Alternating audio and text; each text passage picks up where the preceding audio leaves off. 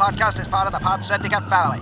For more criminally compelling shows, articles, and conversations, head to wearepodsyndicate.com.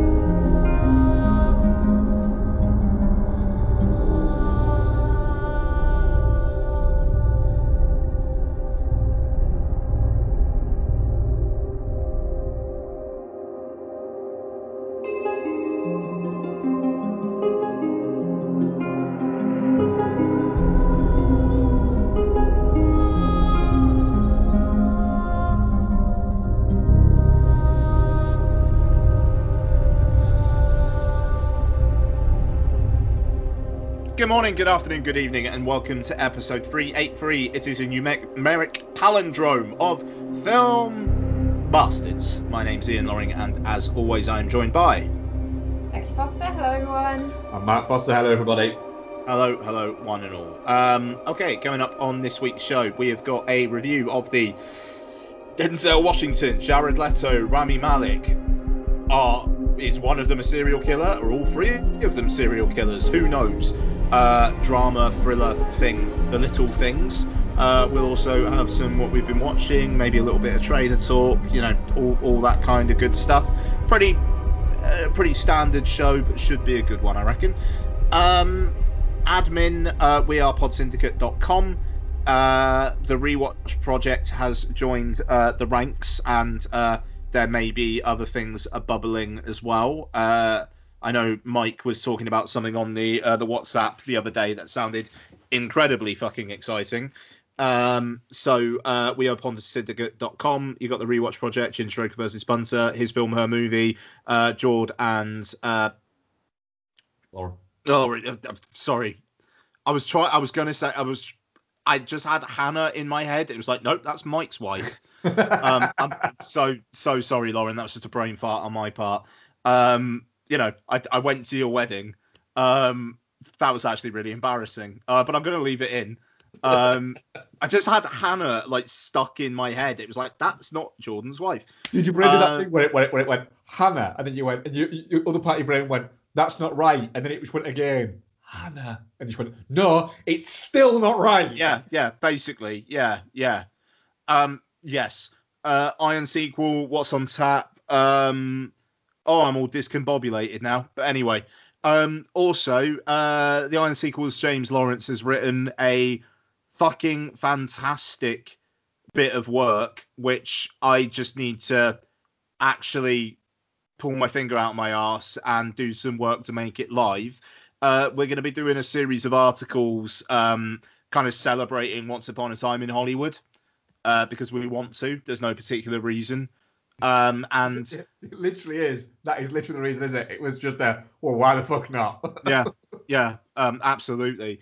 Um, it's uh, the the piece is called Once Upon a Time in Laurel Canyon, and uh, it's a, a a fucking blinding bit of work. Um, I'm gonna make a commitment to get that out on the site before this fucking podcast goes live, um, because James probably thinks I'm an absolute bell end. Um, he wrote it fucking weeks ago. I feel really bad. Um, anyway, um, you know, I used to be a managing editor of a film website. Now I've got a kid and I'm tired. So, um, yeah, so wearepodsyndicate.com. Also, in that universe, um, Jordan and I's uh, second there and back again show went live yesterday at time of recording. Uh, we talked about the two towers. Got Return of the King coming up. I know Becky's recently watched Return of the King as well. Um, Whole trilogy. what do you want to come? Do you want to come on the fucking show? I don't really have an awful lot to say about it. All right then. I can do. Um, Well, I I might don't not want to have force you. Sorry. sorry. I'd like to, but I don't know whether I'd add anything of value. No. but I'll we- try. Let's let's talk. Let's talk. Okay. Um. Uh. But you'll have to watch the Hobbit trilogy as well. oh dear. We'll talk. I've never watched that. Well, fuck yeah, we will talk. Okay. Um. So there and back again. Also, a new playing it forward went live on the bonus feed where there and back again also is as well. Uh, which Featuring I, the most Mark film ever, yeah? uh, yes, William Friedkin's Jade, the most Mark film ever made. Um, I, you know, biased, but I thought that was a fucking cracking recording. Um, it was. It, it was. It was. I think it was the best selection of movies that we got that were all very, very different, but all very, very good. And everybody really seemed to enjoy them all for very different reasons. Yeah, yeah, absolutely. Um, so we covered um, Don't Let Go, uh, Night Moves, Jade, um, f- uh, the Blue Collar. Um, really interesting selection of fucking films. So that's on the Pod Syndicate bonus feed as well. And I think the final bit of show admin. Um, I said to patrons I was going to get two Bond commentaries done in January. I did it. I got one done on the first, and I got one done on the thirty-first. that, that very much is. I'm gonna fucking start this right. I'm gonna get it done so I can get two done at fucking least, and then ah shit, I better get this other one done.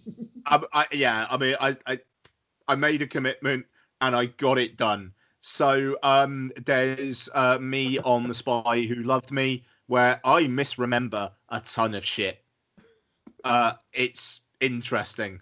Um, Spy Who Loved Me, just, just that review just reeks of contractual ob- obligation. I, I don't know, man. The, right, the spy. I mean, the Spy Who Loved Me. It's it's an interesting one. The first two acts are like proper interesting Bond. There's a couple of sequences in it which I swear to fucking God would not be out of place in a in a giallo.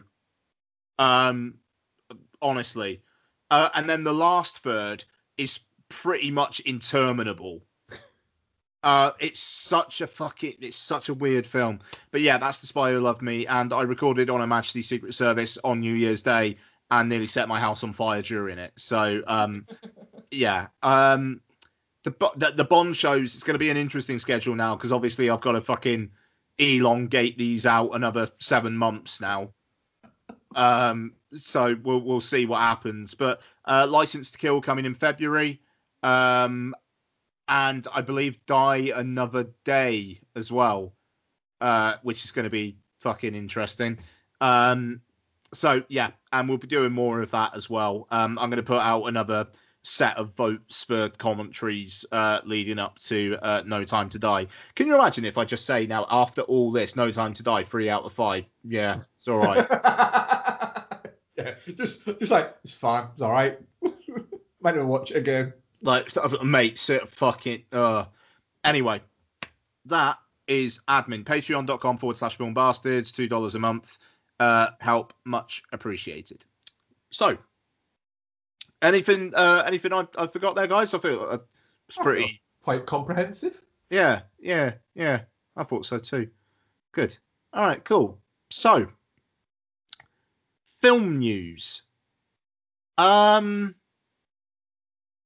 I know. Oh, there's a new Taylor Sheridan film, Yes. which is going to be. Uh, well, Warner's are releasing it, so it'll also be on HBO Max. But it's coming out in May in the US, Yeah. and it kind of feels like that might be a theatrical over here. I'm just throwing it out there. Yeah. Um, Expected May the 14th. yeah, um, I'd feel pretty confident about that. Mark, um, I know you were quite excited about it. What what is this? Um, it's a it's a western, um, but um, starring there's not too much actually. I don't think known about it, but you've got Angelina Jolie in there, Nicholas Hoult, um, Jon uh, Bernthal, uh, Aidan Gillen, uh, Tyler Perry is out there. I as well. mean, instant watch. Fucking hell, yeah. I weirdly, I I watched a um randomly. You know, when you go down a YouTube hole, Yeah. right? So um, I went down like a YouTube hole a- and ended up on like the art art um, I forget what they're called. Fucking people who design buildings. Architect. Architects, yeah. At, at the architect's review or something like that. and it was it was Tyler You have Perry. no business being there, I don't know. It was Tyler Perry giving you a tour of Tyler Perry Studios. Yeah. And it was absolutely fucking fascinating.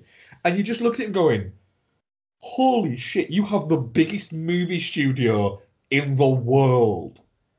And it's called Tyler Perry Studios. And he's just wandering around it. And like he's showing like there's a, there's a building. I'll get back to the film that we're talking about again in a second. There's a building that he shows you where he goes, Right, we needed this building. And what we did was we thought, rather than just building like a fascia for it, what we'll do is we'll build a real building, but we'll build four different fascias for it. So at one side it's one building, and he shows you, and then it walks around it and goes, and this is another building, and then walks around it. So it's this one square building that's that literally from all four sides looks completely different, and it is mental. That is weird. And also, he's building his studio have built the only studio available replica of the White House that is 80% accurate. And it's just mad. Some of like the the shows that are shot at Tyler Perry Studios and some of the films that have been shot there that you just wouldn't, you just didn't know that were there. It's, it's, it's quite quite something. So I, I reckon people just track it down if you're in, in any way interested in that. But yes, Tyler Perry's in it, so it's an instant fucking watch. Also, as well, Tyler Sheridan's uh, movies are often quite they're quite uncompromising. he did Um, Hell or High Water, didn't he? no, he Oh. did uh, Wind River. He That- wrote he wrote Hell or High Water, didn't he? He Oh, did that's write right, Hella. High Water, yes, and he um, he wrote Sicario as well. Yeah. But he, he yeah, Wind River was the, the written and directed one. Yeah. Um, and uh, he, he's been doing that TV series that has Kevin Costner in it. Can't remember what it's called. That's another Western one. Uh, what is it called? What's it called? Yellowstone. Yellowstone, yeah, which apparently is fantastic. Like a really bleak version of The Ranch. Uh, yeah, Cool. Oh, is that the one that Kelly Reilly's been kind of like hiding in? yes. Yeah. Okay. Yeah. Kevin Costner, Luke Grimes, Kelly Reilly, Wes Bentley, Cole Hauser. Fucking hell, that's a, that's a decent cast. But Yeah, Mm. so I, I, I'm I'm always up for. I'm I, weirdly it's one of those things where I was a couple of weeks ago going. Has Tyler Sheridan done anything recently? Or has he got anything on the fucking what is it? And it was like, oh, he's got an entire TV series that I've not watched. But you don't do TV. I don't do TV, no, Because you're fucking. because I'm awesome. No. Fucking weirdo. However, I did watch a TV series recently. Match of the Day isn't a TV series, Mark. no, I, I watched the High Fidelity TV Is series. Oh, okay. Yeah, yeah, yeah. Yeah, and I fucking loved it. Really sad that there's no more. I was really upset that there's going to be no more. It, it, it, it's it's a really I, I I'm angry with myself. It took me that long to get to it because it's really fucking good, and the way that they deal with the having um, Rob as being a girl rather than a boy um, is really well done and makes perfect sense. And the fact that you know if you know the story quite well, you're waiting for certain moments to happen, and then when they do happen, you go, oh that's that oh fair play, well done with that. That's quite well. I, I enjoyed that moment. Um, enough uh, cum produced to kill an elephant there, Mark, or yeah, easy, yeah, yeah, all right, cool, cool. easy. High five, Bex. Luckily, she's got the bathroom. no, I think, Actually, she, really. I, think, I think she was fine with me just going, yeah, this is brilliant. All right, fair enough. No, good, good. Um, also, uh, you know, deals are still out there. Um, you know, Sundance is happening, and uh, I believe it was Apple bought Coda. Yes, I want to say it was called. You mean the, the, the film that, you, that that was on literally everybody's recently watched on Letterboxd recently? Yeah, yeah, yeah. Um, so apparently about a hearing girl brought up in a uh, deaf family. Um, I believe bought for about twenty-five million dollars, which is like a Sundance record. And um, Apple obviously thinking it might be a bit of a contender for, uh, I'm assuming next year Oscar season. Oh, Apple literally just went in there and went, bang, we want to break a fucking record. There you fucking go, have that. Because we're Apple and we've got shitloads. Yeah, yeah. They, literally, they they just wanted to go in and go fucking big straight away and cause a bit of a get that. That was their marketing strategy with this. Seems like Yeah, it, it seems like it, doesn't it? I mean, it, it's it's night like Netflix a few years back before they started making con like films themselves, where they were coming out with all these these big money deals. Um, whereas now Netflix aren't as interested in acquisitions. They will, but they're also more than happy to make a David Fincher themselves uh, themselves. Thank you very much. Mm. You know, as, as, as well, I, I I don't know if anybody else got this, but literally I got a an email the other day from Apple saying, oh, you know, your subscription to Apple TV runs out next month. And I was thinking, huh? Yeah, you're right, it does. It went, went nah, it don't, mate. You have it free for another six months. It's like, oh, oh, fair enough.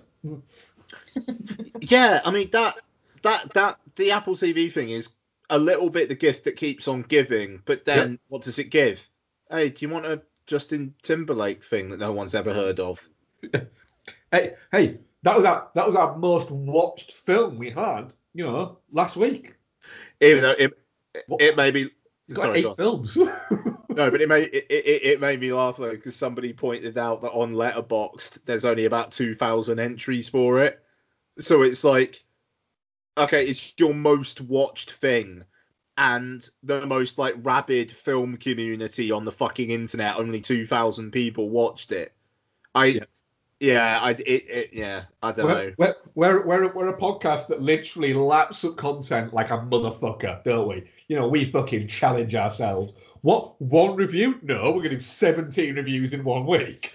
and, and even we went, oh shit, yeah, that film come out.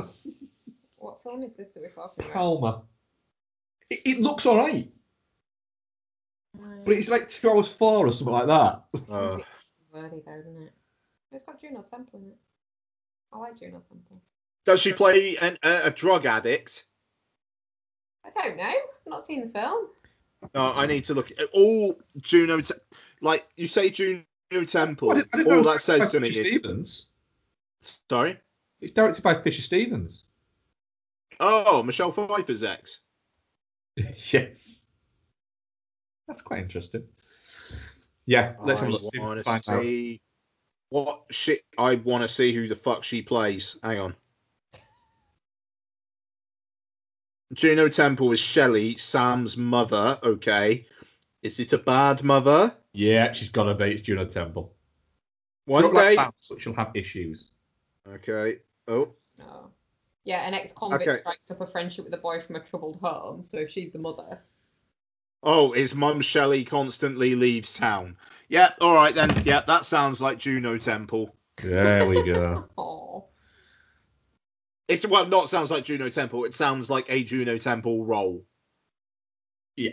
I I I I don't like- know. It just sorry. I, I like Juno Temple, but there was like a, a good like a good couple of years where she was in an awful lot.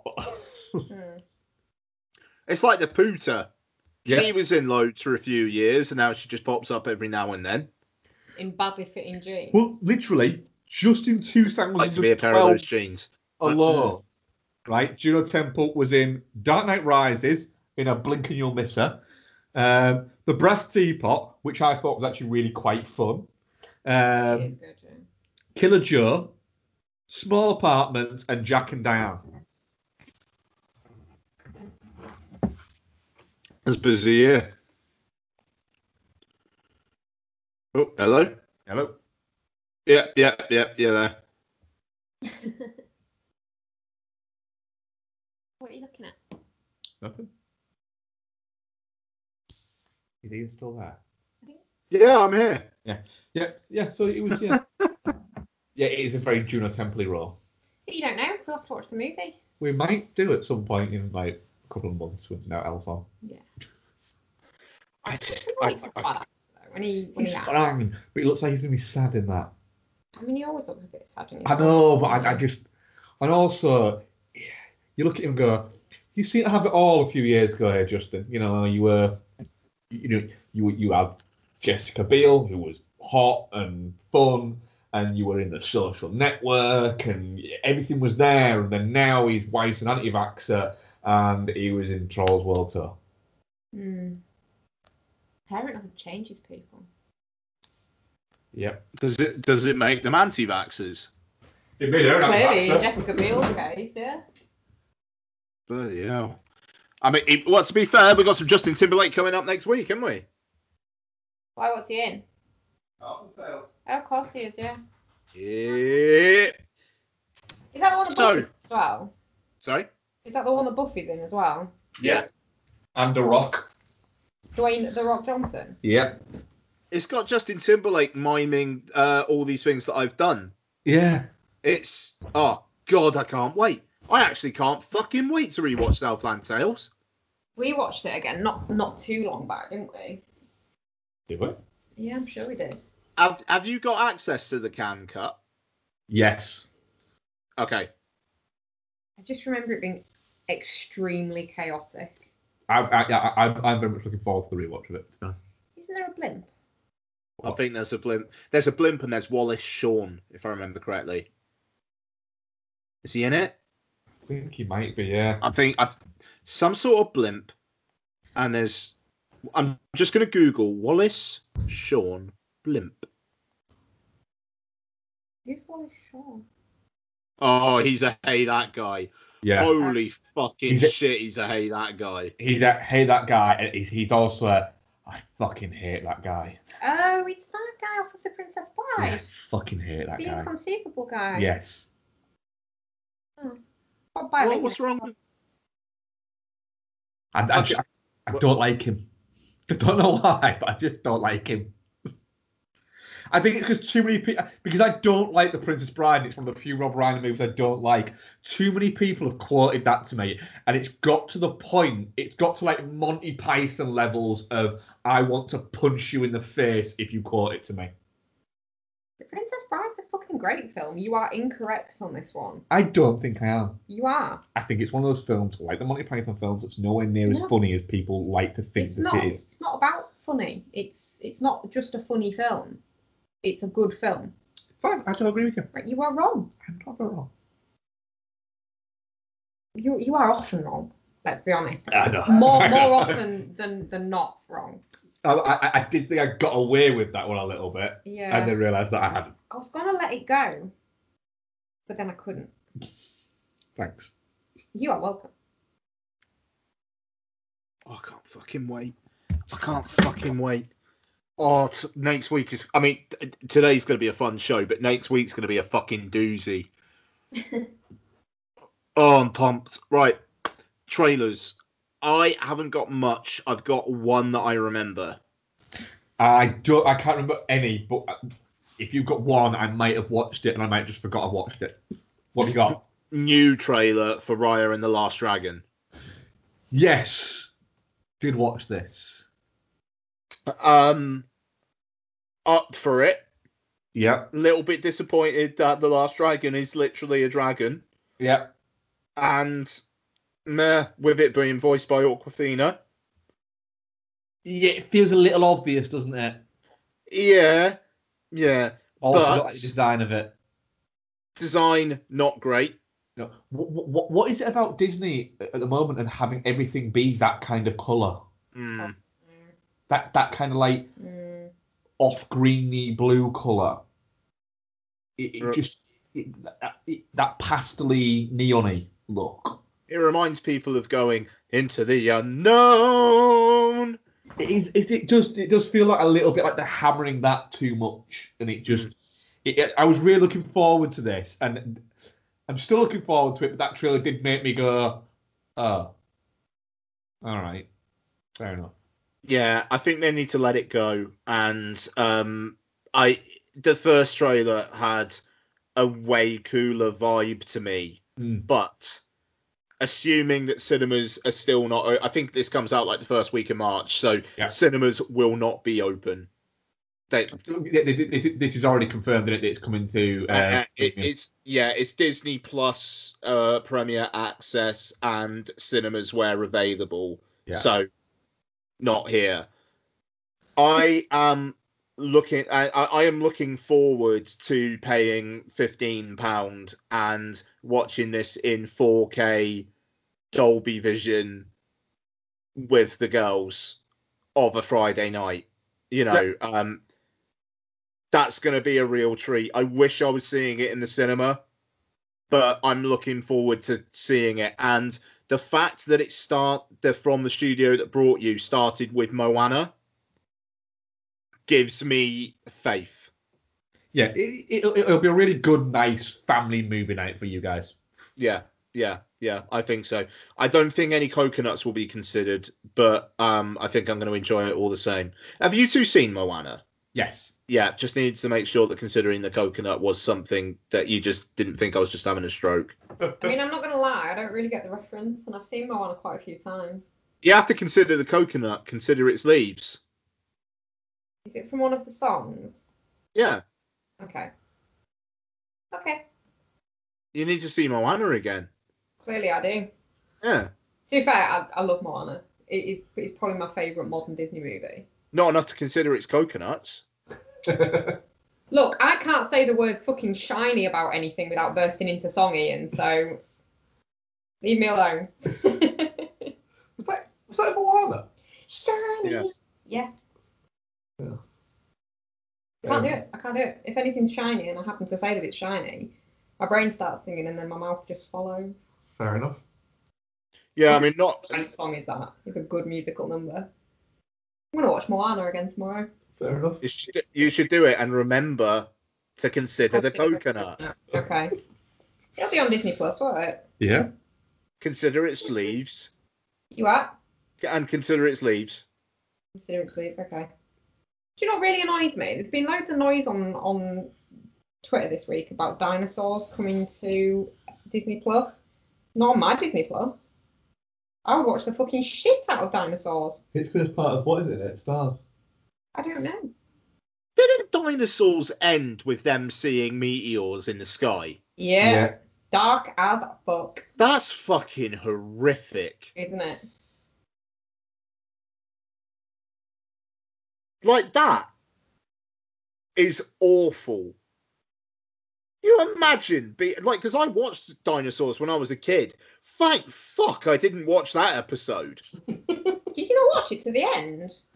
No, I just I don't know. It was on and I watched it when it was on. But I like what a fucking horrific way to end a, a TV series ostensibly aimed at kids. Yeah, it, it is a it, it, it it's a fucking bleak one for sure. Fuck me. Like that's yeah, no. I'm a bit deflated now. Gonna come in?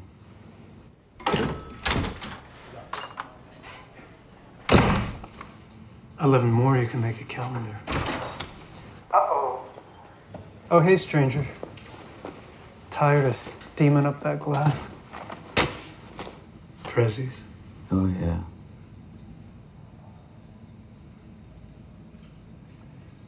This is the part where I start feeling like it's a trap.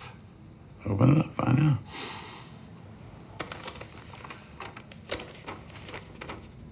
Not a pair of mittens.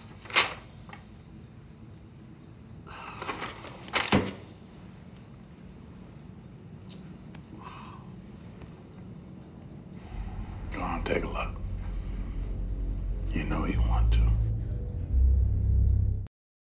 Right, let's talk about John Lee Hancock's The Little Things, starring Denzel Washington, Rami Malek, and Jared Leto. horrific, horrific Jared Leto. oh, dearie me. Right. Story is Denzel Washington plays a uh, cop who is asked to basically do some kind of like bullshit admin work, which results in him going back to his old precinct, uh, where he like starts kind of like sniffing around a uh, mystery, uh, which Rami Malek is trying to solve, uh, that of the work of a uh, serial killer, and um, Jared Leto comes into it. He looks a bit dodgy. Is he the killer? Who knows? I think that's probably it, actually, in terms of synopsis.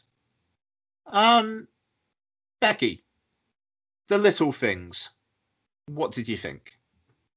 It's, I mean, to be fair, even before pressing play on this, it was it was pretty much a lock that that we were gonna like it. It is very much our kind of cup of tea, isn't it? The throwbacky kind of feeling of it, the sort of thrillery vibe. Um, but it's, I think there's elements of it that are a little bit undercooked. I think the uh, latching on to Leto as the um, as the suspect is it's, it's quite a tenuous link, isn't it? Like there's there's no real kind of well, yeah, this evidence points to him. It's just like, oh, she was due to have some maintenance work done, and, And it was this company. And look at him, he's got no him. eyebrows and he's really skinny and he's a bit creepy. Let's get him in for a chat.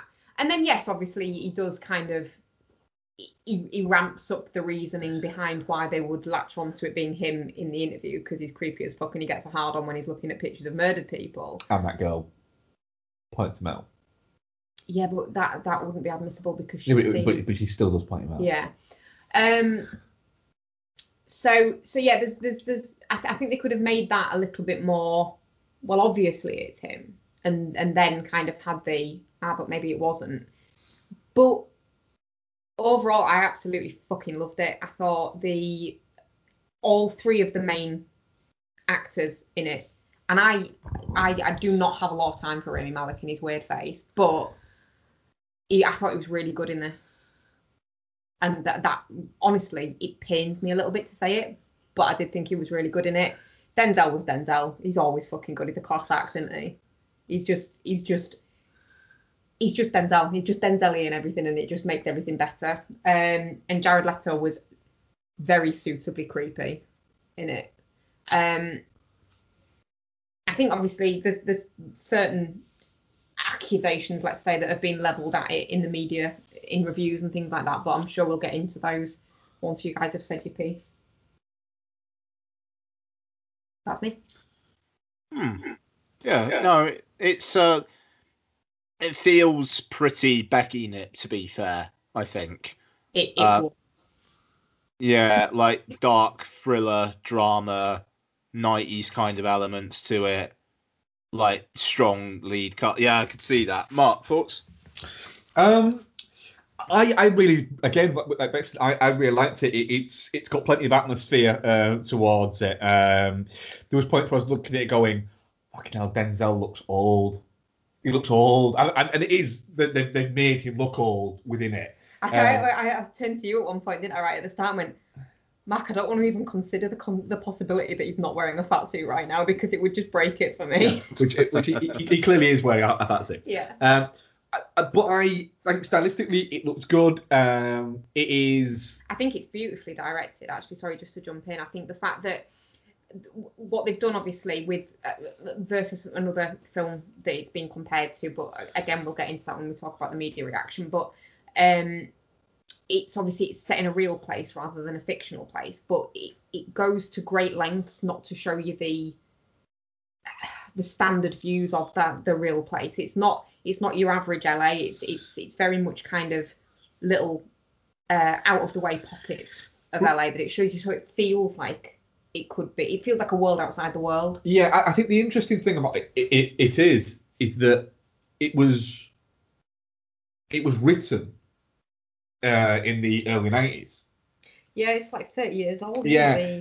And when they've made it now, that you know, John Lee Hancock, to, to, the temptation was to possibly bring it forward and Mm. have it set now.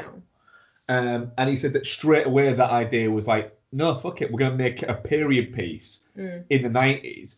But because it was written in the 90s, we don't have to try and show that we're making it a period piece by going, you know, going back and, and, and putting markers in that, that point it out as being 90s. Um, it just it just is. It doesn't. It has no. There's, there's no like lingering shots on like old style mobile phones or anything like that Mm. that, that basically makes you go, oh, this isn't set now. But that I, I thought it was quite interesting. It's um, There was one bit where, you know, when he takes him off in the car, mm, um, and I was like, surely police have got like trackers and stuff on their phones. And I was like, no, 90s.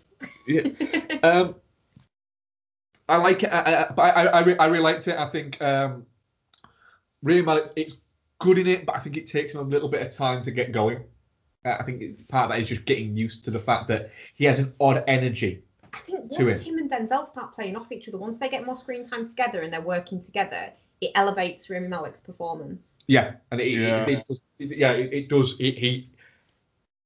I, but I, as well, I don't think he ever tries to steal focus from, from No. Denzel. And Denzel is is an actor who he, he can be quite big, but I don't think he ever tries to. I don't think he ever tries to steal focus unless it's part of the character. He doesn't need to. So, for instance, he? Training Day, he steals all focus away Mm. from from Ethan Hawke because, but it's not because Denzel's stealing it away from Ethan Hawke. The character, is stealing it away Mm. from from there. Can I also point out it is insane that Training Day is 20 years old this year. Fuck off. That is mental. It's insane. The 90s are like 30 years ago, Mark. No, Training Day is 20 years old this year. Mm. That is insane. it, that film feels like it like released like six, seven years ago. Um, but yeah, I, I really like that. I I also like the fact that we as a collective have been trying to work out and going right. Which one of them is a serial killer? Are all of them serial killers in some way or anything like that? It's definitely Rami Malek. And then I love the fact that literally the whole serial killer thing is a fucking MacGuffin. Yeah. Yeah. It's one of them. And, I, and, and Well, no, you don't know it's not Jared Leto. It's not Jared Leto. If you don't know it's not, it still could be. It's not. Um, and I, I, I just I, I I love that. That the fact is that it's the film is taking on this ride and going, look, look, it, it's this story about this, and it's that, and then when you find out, actually, no, it's not. It's about it's about Denzel's character realizing that what he needs to do isn't to solve this case because it's just one of those things. Mm. It, it, it, it, might not be so. What he needs to do now is make sure that it doesn't ruin Rami Malek's character like it ruined Like him, ruined his, yeah. and that's where his focus shifts to. And Yeah. it, it's it was it's really fucking good. I, I really I, I really really enjoyed it. Um, I'll get to a point that I ha- that I need to make about the film, not just the film itself, but the an overriding uh, reaction to the film after Ian's after, after Ian's given us his thoughts. Just real quick before before we go over to Ian, when Rami Malek takes the red beret out of the package that Denzel sent him, Yeah. what were you what were your guys' thought process? Because mine was, oh look, Denzel sent him a beret to make him feel better. My, No. my initial thought was, no, no, what's that gonna be? And then when it then when it had the packet, I was like, oh, I was kind of hoping it wasn't gonna be that, but well played movie. yeah. Yeah, I mean, it, it, it it had me there. I thought because it was also quite close to the end. I just thought, oh fucking hell, it was Jared Leto. Yeah. Oh wow, all right, fair. uh, So you know, it, it was. Because it But- shows him going back to that hidey hole, doesn't it? But then it shows his reaction to something he finds, but not what he finds. So it Yeah. could have been the beret at that point. Yeah, yeah, no, exa- no. I mean, it, it, it, you know, it gives you all the clues, you know, um, as as the snowman uh, once told us. Um, it, yeah, I- it, I, I I thought it was solid, man. Um, you know, it's the kind of thing that I, I wish I was seeing in the cinema because I, I would have eaten up it up with a spoon, you know. Yeah. Um, Malek is, yeah, he's good. You know, I mean, it, it's he's just very low energy, or he seems to be at first. Mm. But then when he's paired up with Denzel, you just realise no, he's just really fucking focused. Yeah. Um, and I, I, I thought that that really brought that to light. I mean, ja- uh, fuck, Ja- Jared Leto. I mean, it's just he's he's just playing it ten percent more than he should be. Like e- every single thing that he does, it's like dial it back 10% and you will be fine. I'm not saying you'll be amazing, but you will be fine.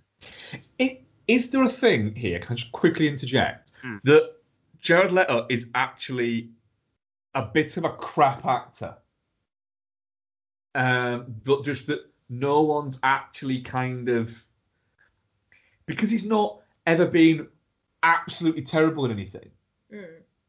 but I don't think he's ever been really good in anything either.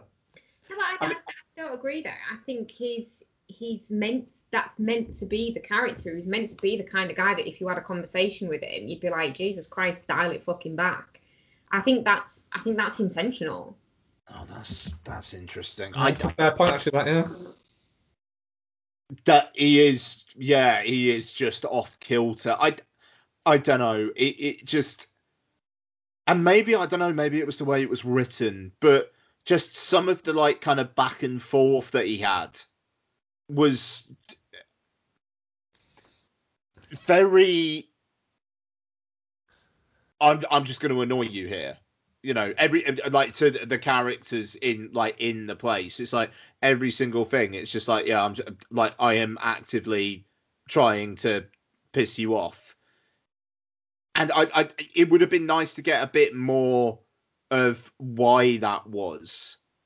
Um, you know, and I mean at the end, you know, he's with Rami Malek and he's just like, I'm making you do all this because it's not me, and essentially kind of fuck you, That was fucking hilarious when he kept having him just digging more and more dig, holes. digging holes. I Yeah. love that bit.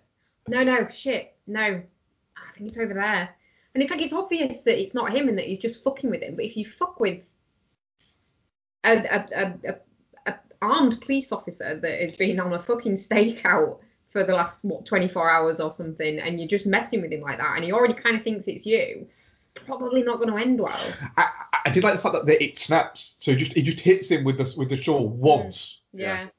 Yeah, so he doesn't it's beat a- him it, it doesn't. It, it, it- it's a he doesn't he doesn't mean to kill him, No. and it's just a he lost it for a second, and it's good that it, the the juxtaposition with it, what happened to Denzel's character, and that is it was just a snap, Yeah. Yeah. and one of them it. it's through fear, the other one it's through frustration. Yeah. Yeah.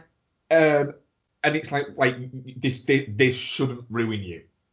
I like the fact that he didn't shoot him as No, well. he doesn't shoot him. Yeah, he, he just hits him with the thing. Mm. And you know, yeah, he hits him with a shovel, but the chances are it- it's a one in a thousand chance that you're going to fucking kill them. Mm.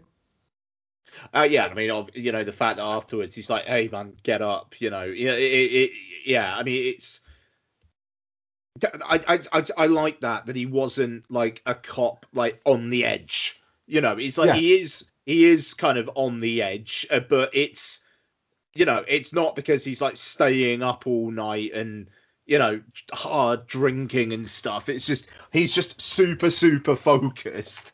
He's being not led down the garden path by Denzel, but maybe Denzel's being a little bit the devil on his shoulder, but unintentionally. You know that that that that's the thing. It's so much of this film is um not not like things going in a way that you almost kind of expect them to, but not. uh, But the flow of it is different. It's not Denzel going like it's him, it's him, it's him, it's him, it's him, it's him, it's him. It's Denzel going look at all like look at this, look at this, look at all the like the evidence and whatnot, and Rami Malek actually processing it in a sane way. And then just through these, I mean, because he basically accidentally kills Jared Leto because he's pissing him off Yeah. you know, um, and I, I think that's interesting. Hello, monkey. You all right? Brilliant. Sorry. Heard what you just said. Thank you. By Uh, oh, you just heard what I said. Okay. Um, those were your two last ones. Yep. of those ones in that box. Okay, thanks, babe. Just to let you know. No, thank you, honey. Have you? Love you. See you in a bit. Is your small child bringing you beer? Yep. Well played. Fair played. play, well trained. Um, yeah, no, I just texted Don and uh, oh shit. All right, dog. Hang on, two ticks. Sorry. There you go. Um, yeah, I know she brings me beer quite a lot now. It's good. Um, I like the fact that he's undoing as well. Is like you're saying, it's not because he's he's burning the candle both ends and going out and taking drugs to stay awake and then taking Yeah. drugs to go to sleep and drinking. It's a promise that he's made to a missing girl's family. That's what breaks him. yeah, yeah, no, exactly, and it, it, it feels more real as as a result there. You know, it's it's interesting because it it very well plays both Denzel's and Malek's arcs, and you, I mean, you know. This kind of film is getting increasingly rare. This kind of film would usually just like go on Netflix now, Mm. and it's a shame that it it's basically going straight to HBO Max. Like I hope that when cinemas are open over here, that Warner do just give it a slot. I'll go Uh, see it again. I'd I'd, I'd be tempted to as Do you know well. I, I think it's a type of movie that, that they that, that could Mm. just get that what is it and just go. Do you know what? Let's just let's put it out just a quiet week, a couple of weeks after cinemas reopen. Let's Yeah. just go bang because it will get enough people going going to watch it. I, Mm. you know, I, I love a pre- police procedural. Love it. It, the thing Try is, it. it's very interesting what you just said there because it, it, it falls into what uh, uh, some of the um, I think we spoke to on, on quite a lot. Mid budget movie. It is that y- you've got you don't get that many movies nowadays that are made for grown-ups no. that aren't specific. So you still get your horrors and We, things well, we like said that. this when Motherless Brooklyn came out as well, didn't we? Yeah, but but that are that are made for grown-ups that have that aren't action movies or anything like that that are Mm. just thrillers. Um, and for instance, I, I remember you know a, a great experience in cinema was going to see a few years ago. I going to see Prisoners. I'd heard nothing about it. We were reviewing it for the show. I knew nothing about it. I went to see it on an afternoon and was like, "This is fucking brilliant," and I am really glad I'm seeing this in the cinema. And I, I I'd have loved seeing this in the cinema. Um, the the, the one, the Nicole Kidman one, um, Destroyer was it? Mm. Yeah. from a couple of years ago. That it, it's a really good film, and Mm. it, it, it has parallels to something like this. Um, and it's you know the, the thing is these movies are becoming more rare than they were in the 90s uh, because they were making a lot of money. They were they were they, they were prevalent in the 90s because um, you didn't have um, you know the, the, the market that they were trying to hit was the 30s to 50s market. Mm. The, the problem is now that market falls into the same category as the superhero market. Yeah. Geeks are all fucking nerds. And so that you've, you've had that crossover. And the problem is that when you get a movie like this that comes out, um, like the, the little things, the problem is the, the people who who don't like it because it's not a fucking superhero movie, because it's not tightly packed up, because it's not a Fast and Furious movie, because it's not all those things. Shut around and go, oh, it's just boring. It's just a, it's just a throwback to 90s thrillers. It's like, yeah, so Right, Yeah, so what's the problem that, with that? That's one of the big criticisms that's been that's been levelled against it is its comparisons in sort of tone and content to Seven. right. Seven's a 26 year. Sorry, go on. Um, I, I, I don't know. I, I was reading these these reviews saying about it being just it's just like a it's a it's partner piece for Seven and blah blah blah. It's not a bad film to be being compared to for a start, and also the the script was written an awfully long time ago. Before Seven, actually. Yeah. So it's I, I just I feel like it's a bit unfair, but if you get a fairly ambiguous police procedural with the suspect or killer or whatever playing with the police, you are going to get those comparisons. It doesn't mean that those films shouldn't be made. Well, uh, can I throw out an example here? So, for instance, and that is something that, that he's getting. What is it saying? Oh, well, it's just a. It, it, it's just. It's just seven. It's It's, just. trying to be seven. It's trying to be seven. It's like, well, no. Seven's a 26 year old movie, Mm. right? So, do people throw the same accusation when Nightcrawler came out that oh, it's just trying to be Taxi Driver? Mm. It, they don't. They say, oh, it's taking a lot of influences from Taxi Driver, and it, it is a little bit like, oh, like you said there. No, it's a police procedural movie. Mm. Like you said, they're all going to get drawn to Seven. I don't think it's actually got that many. I, I, it didn't remind me that much of Seven. I think it's more No. for me. Jared Leto's character feels a lot like. Um, feels a He's lot got, like he's got yeah, he's got some. John Doe fucking Yeah. feeling to him, hasn't he? But also, he's, he's got a bit of a kind of Robin Williams in um, Insomnia, Insomnia, yeah. vibe to it as well. Yeah. And and they were the two performances that I kind of went, ooh, it's kind of it, it, it it's similar to like it feels influenced by those performances. But I wouldn't ever kind of go, like shit, because that is just copying Robin Williams or he's just copying Kevin Spacey. I just think if you're playing that kind of character, then those comparisons are going to be made. But it's not. It doesn't have to be like, well, shit because of that. The problem, I, I think there's a there's a level of um of a little bit like whenever a movie like this comes out that is a a mid-budget thriller that doesn't rely on set pieces, doesn't rely on special effects, Mm. but relies on being well made and well acted and looking good. And it does. I think it looks. It's Yeah, a very yeah. good looking movie Mm. uh, without looking flashy. Um, the problem is now it is there's such a, a need to compare things.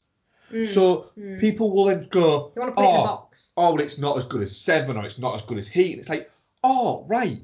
You're talking top end fucking genre movies there. You're talking like fucking top of the tree. Why does it need to be that? Mm. You know, if I go to the cinema, if I went to the cinema and watched and watched this and came out of it and was like, you know, and, and every fucking crime thriller I went to was a between seven and eight out of ten, and then every couple of years or every year I got one nine out of ten, Mm. I'd be well happy with that.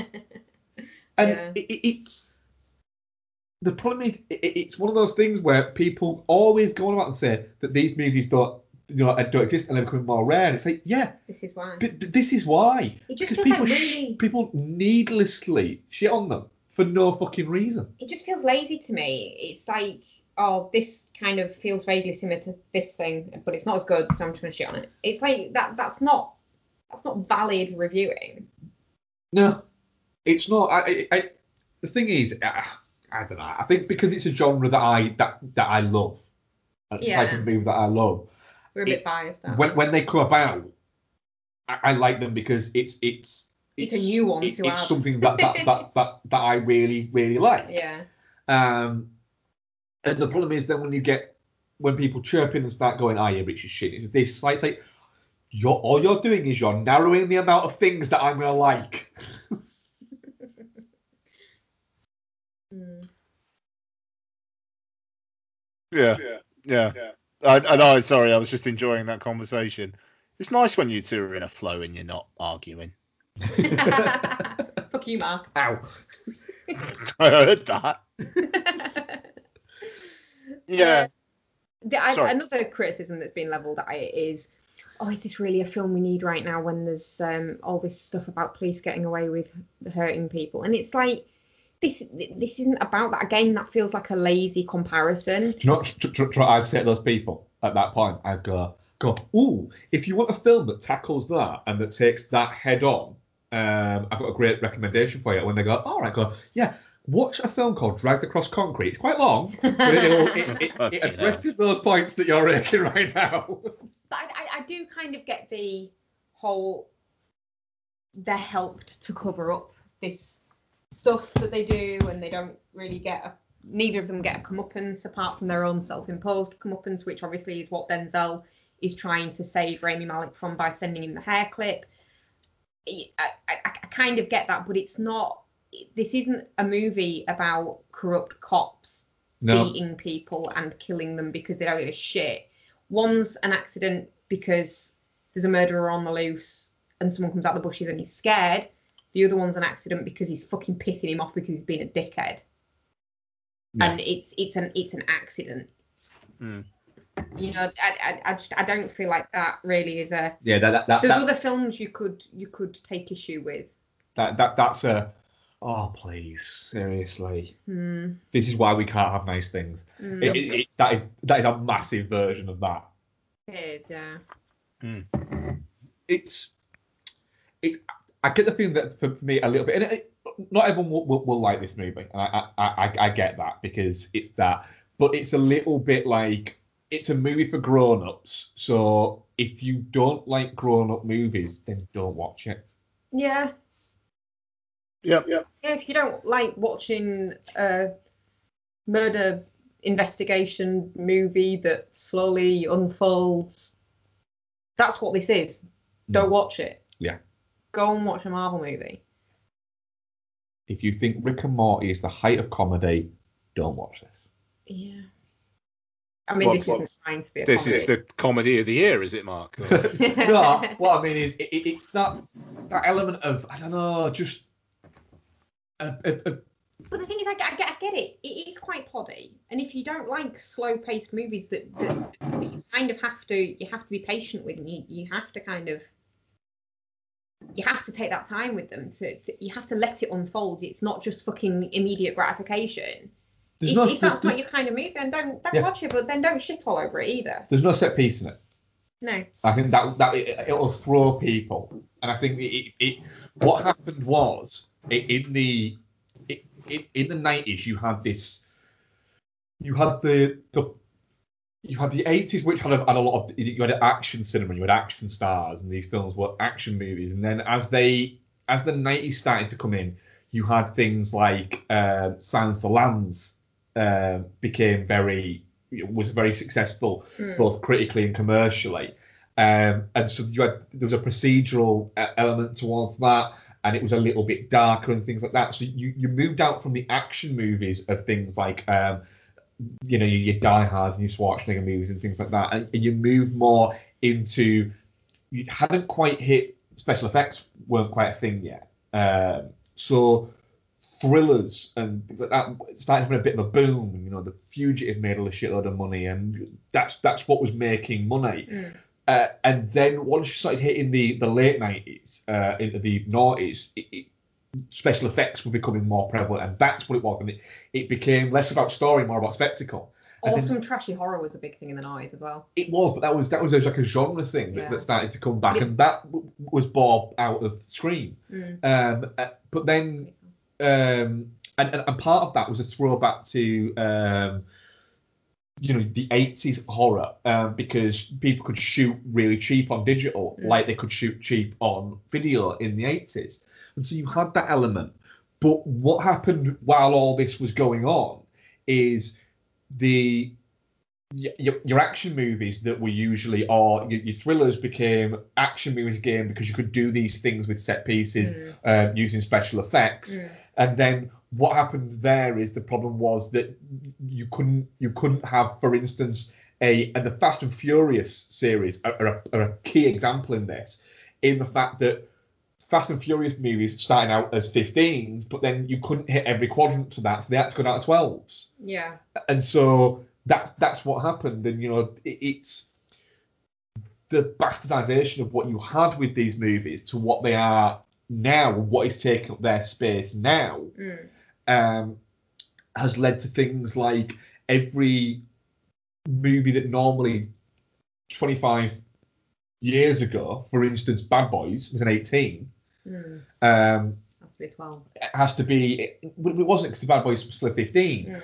but it had to be it had to be nostalgia bit it had to be bombastic it had to have big special effects it had to have a hip hop soundtrack and it had to have all of these things and i really liked bad boys for life but it's just it, it, if if you take it from where it was in you know the mid 90s to the mid 90s one to the one we had now Yeah. in, in those three movies they're actually quite far away from each other in terms of for what they actually are um, and what they represent, and, and all three of them are quite different. And it just it's a weird it's, it's a weird little pocket of cinema that is that occasionally crops up, and when something crops up and it's good, uh, Prisoners, for instance, Mm. um, we go, oh, God, I wish there was more movies like that. But then studios will go, Fuck, we'll make a couple of these. That, that, that mirrors something like this because prisoners and things like that are successful, but then no one goes to see them, so that it, it slows down again until one accidentally makes a shitload of money, and Yeah. then it bounces like that, and it's always it's like westerns. You know, you fucking going back to you know, the 50s and the 60s, you know, westerns were the thing that made money in cinema. You know, and now we get the occasional western because they don't really make money, and then you'll have a little boom like the early 90s where westerns made a bit of money. You know, in, in um, Tombstone, Dance with Wolves, and post that. And then recently you had another thing with westerns where they made a bit of money because of um, Django and they had the Magnificent Seven and things like that. But because that didn't make as much money as they hoped it would do, it's kind of gone off the wave again, and it'll pop back up again in three or four years' time when something accidentally makes a shitload of money. Mm. War movies come in the same kind of way. yeah, war movies, it, it, it's it's I like a good war movie. it's cyclical in the way it works. Yeah. And uh, there ends my TED talk. Oh, I love that. Love uh, like hearing you guys. When I don't know, it seems very much like a Mark and Becky one. So I wanted to uh, kind of like leave you be, uh, leave you be with there, guys. And uh, to be fair, um, the dog's got an ostrich bone in the background and has been going nuts with it. So I've had my mic muted for a couple of minutes. So uh, Where did she find and kill an ostrich? oh, she has always. No, no. No, like we, we order them on the internet and they fucking last months. Nice. I'm not surprised that massive are ostriches. Oh yeah, man. Like the, these bones are big, and she fucking loves them. Don't you, Keeks? Yeah. Oh, she just broke will a bit off. say about the little things before we move on. Yeah, is, A, definitely not shit for me. Oh, yeah, definitely not shit. for I sure. would be pleasantly surprised, but surprised if this isn't in my top 10 of the year. Yeah, it, it, uh, it, it's it, it's it's launched straight into what I will be going. Yeah, that'll be a top ten of the year considerer, and Yeah. I'll be very happy if it's not in my top ten. Yeah, because it means we'll have seen 10 means better 10 films, 10 which is always films. yay, but I, yeah, I, I will. I would say we will watch this at least once more this year, probably twice. yes, it will go into our thriller rotation. it will do. Yeah. Yes. Yeah. Which Uh, we re- it- yes. Yeah, I'm definitely not shit. Definitely not shit. Yeah. Ian, Yeah, for sure. Definitely not shit. It's a good time. our audience poll definitely not shit. Sixty-seven percent. Touching cloth, eleven percent, and shit, twenty-two percent. the Mulberry Boys every Friday night. On the show, you better know they keep it tight. ETL is back and the J Strom's in the zone. Introduce the co host, he doesn't do it alone. PCZ is about to hold court. You know he's on the headset, you can hear him snort. Pop culture movies, TV shows, and games. Rotten Tomatoes reviews, news, and Blu rays. Foggy don't play around, he will bust a drop fast. Welcome to the Entertainment Landfill podcast, the Jason and Steven show. It's the Jason and Steven show. What? The Jason and Steven show. It's the Jason and Steven show.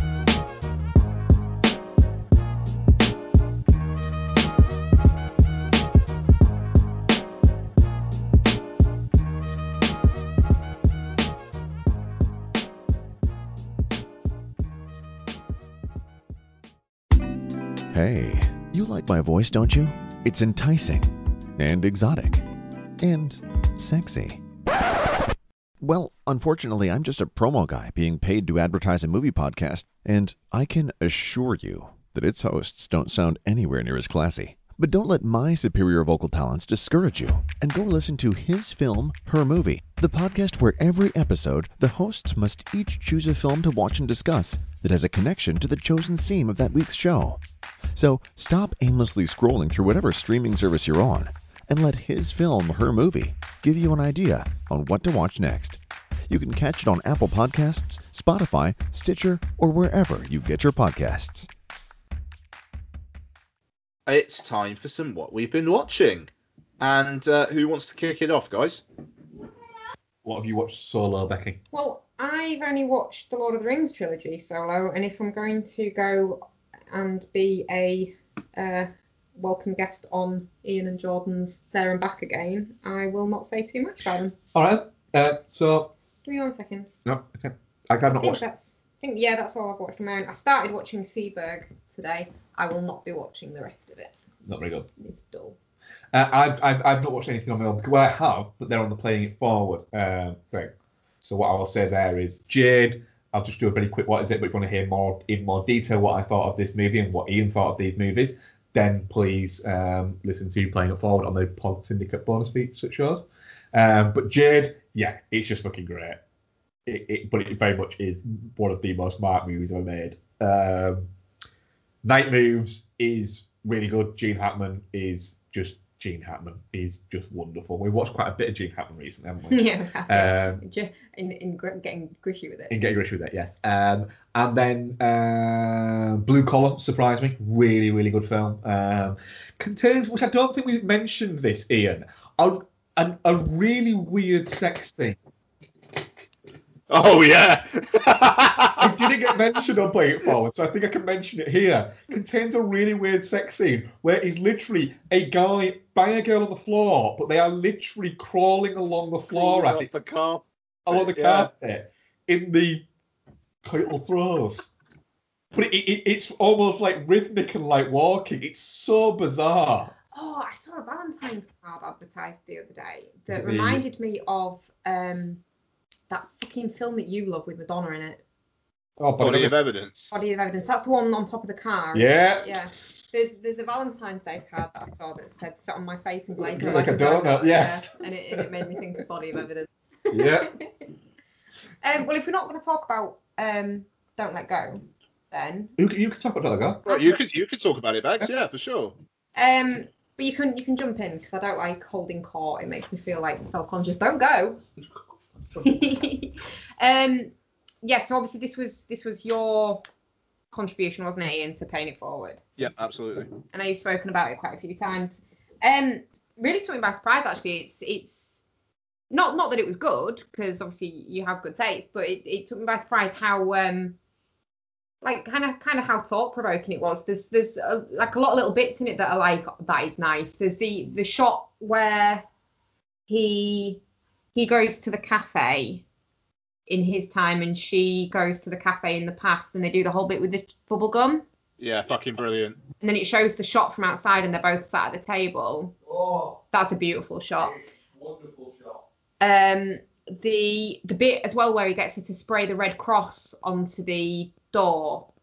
Um, and Mark Mark sort of turned to me and he was like, "Oh, if a red cross just starts gradually appearing, then I'm gonna lose my shit." Um, and I was like, "No, it won't appear while he's watching. It'll appear when he goes in the room or something. He'll turn back round and it'll be there." And he fucking does, and it is, and it's like, and then all the world goes juddery because things have changed. Um, and then there's the bit as well because um, it's a bit where he changes one thing. I think he gets her to call the police on his dad or on her dad Yeah. or something, and the timeline changes, but she still dies. She just died a day earlier, and it's like fuck. It's like like butterfly effect type shit. I Like do. little changes are not yeah, necessarily gonna have the effect that you think that they're gonna have. It's a fucking great movie. Butterfly effect. I was quoting. Uh, Um, I've got to be on it. Right, the butterfly effect. Slight tangent before I forget. One of the funniest fucking things I've ever seen in my life is the butterfly effect, where there is a shot of like a bath tap, and then just in from the corner. This is at least how I remember it. In from the corner of the frame comes Ashton Kutcher's stub, stump to uh, to fucking turn it on. For some reason, that fucking killed me.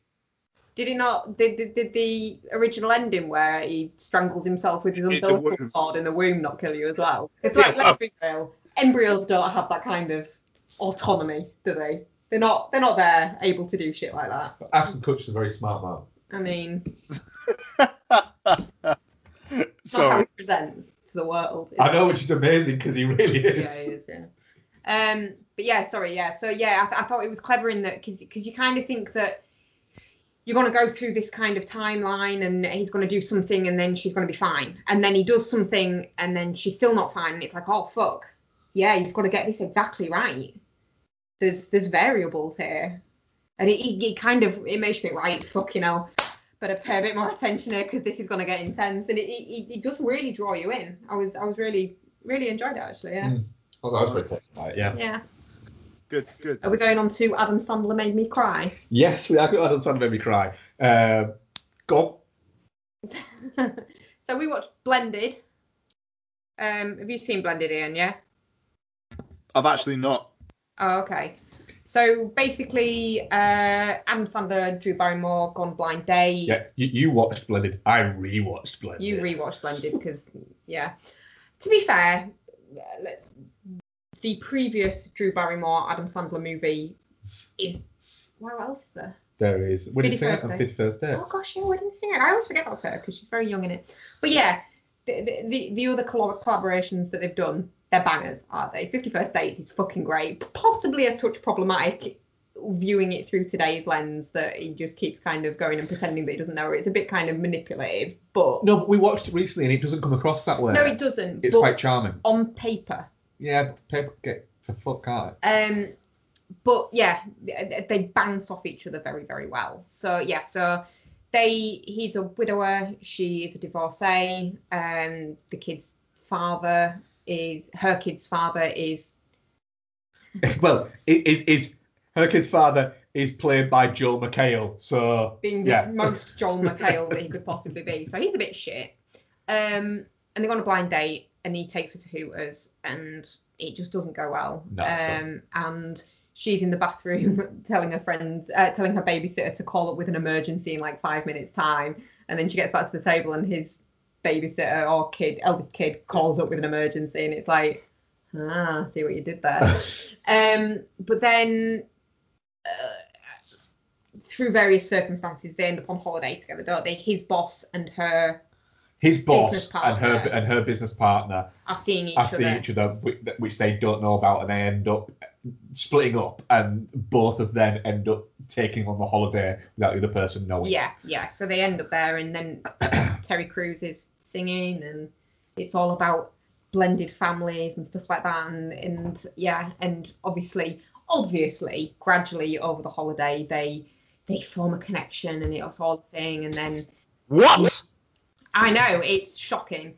Um, and then they they kind of nearly kiss, don't they? And then he has a bit of a kind of crisis of whatever because his his middle daughter is still very caught up about the mother and still imagines that she's there as a presence and Mm. he, ju- he just can't do it so they she thinks she's been rejected he just can't take that step and then they end up back at home and through various circumstances end up meeting back up again don't they Yeah.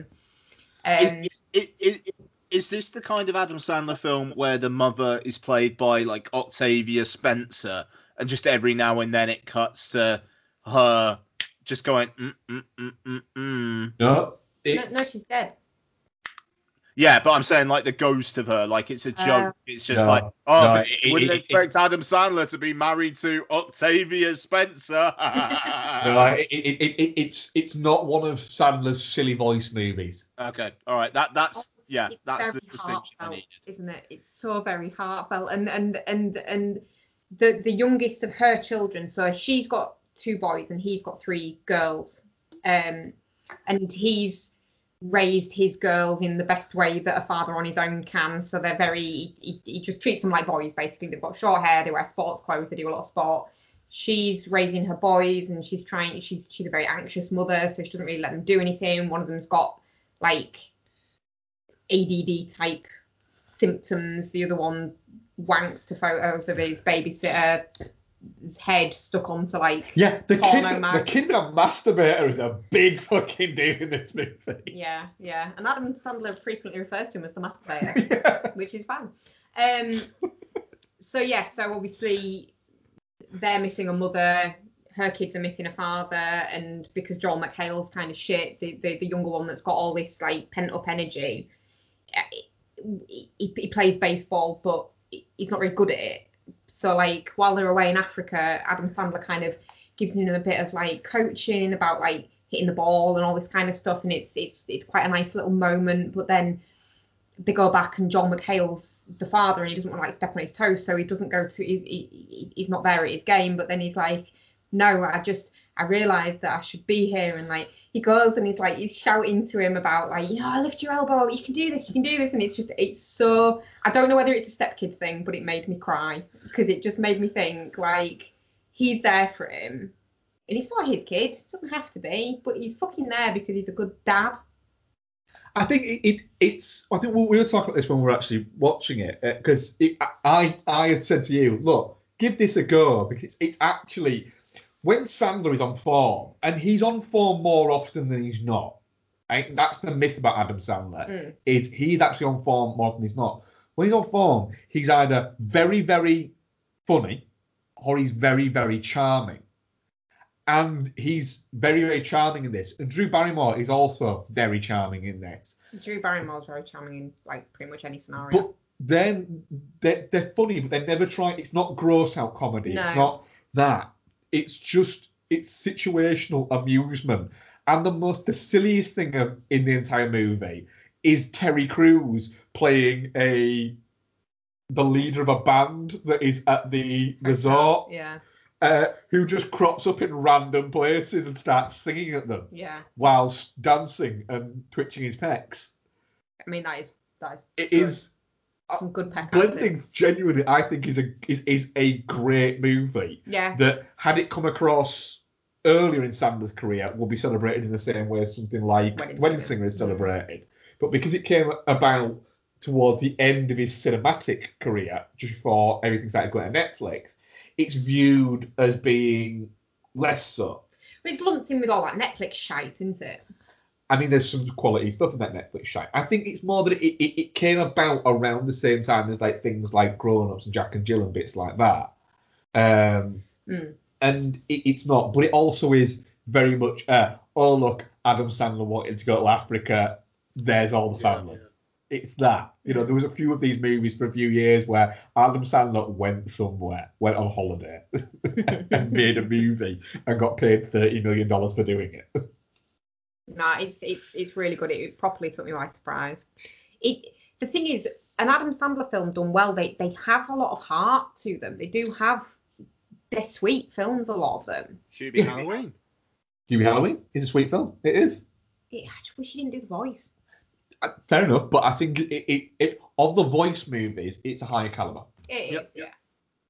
Um, we also watched A Time to Kill as part of our getting gritty with it. Um, I think we'll, we'll, we'll, we'll, Sorry. we'll, we'll, we'll, we'll, we'll do a little quick bit on these, but then I think we will do a, a, a pod for the pod for the, for the Patreons to, to what is it. So you want to hear us talk more about that? There will be a Patreon podcast at some point in the near future. Can I just point out to you that you just said a pod for the pod pod pod Patreon? Yeah, Okay, that's fine. I went I went full 80s DJ. Yeah. Uh, yeah, so A Time to Kill, uh, the Joel Schumacher. Um, So what was the previous one to this? Because the previous one had comic relief, didn't we? And we commented last week that A Time to Kill does not have comic relief. the previous one to this was the client, wasn't it? That's not got much comic relief. The firm. It was the firm and it was the client. Was it the firm Cabin Boy. Lucy in it? The firm does have Gary Busey Yeah. in it, yeah. Yeah. I think that's why that's what we were saying. But I would say this has no. I think this one has more because it has Oliver Platt in it. I would say he he had a little bit of what is it, but the drama is amped up when you add the fact that the Klan are a very big thing in this movie, and the whole story is cruxed upon a rape and near murder of a little black girl. Oh, a rape and attempted lynching of a little black girl. yes, yeah. Who's Oliver Platt? Oliver Platt plays his his mate. Yes. No, but he's not. He's not like in in like stupid funny mode though, is he? Like Gary Busey's kind of stupid funny. I don't think no, I don't think he actually is in the firm. I just think Gary Busey himself is just amusing. Fair enough. Ah, yeah, and there's what's his face in this as well, isn't he?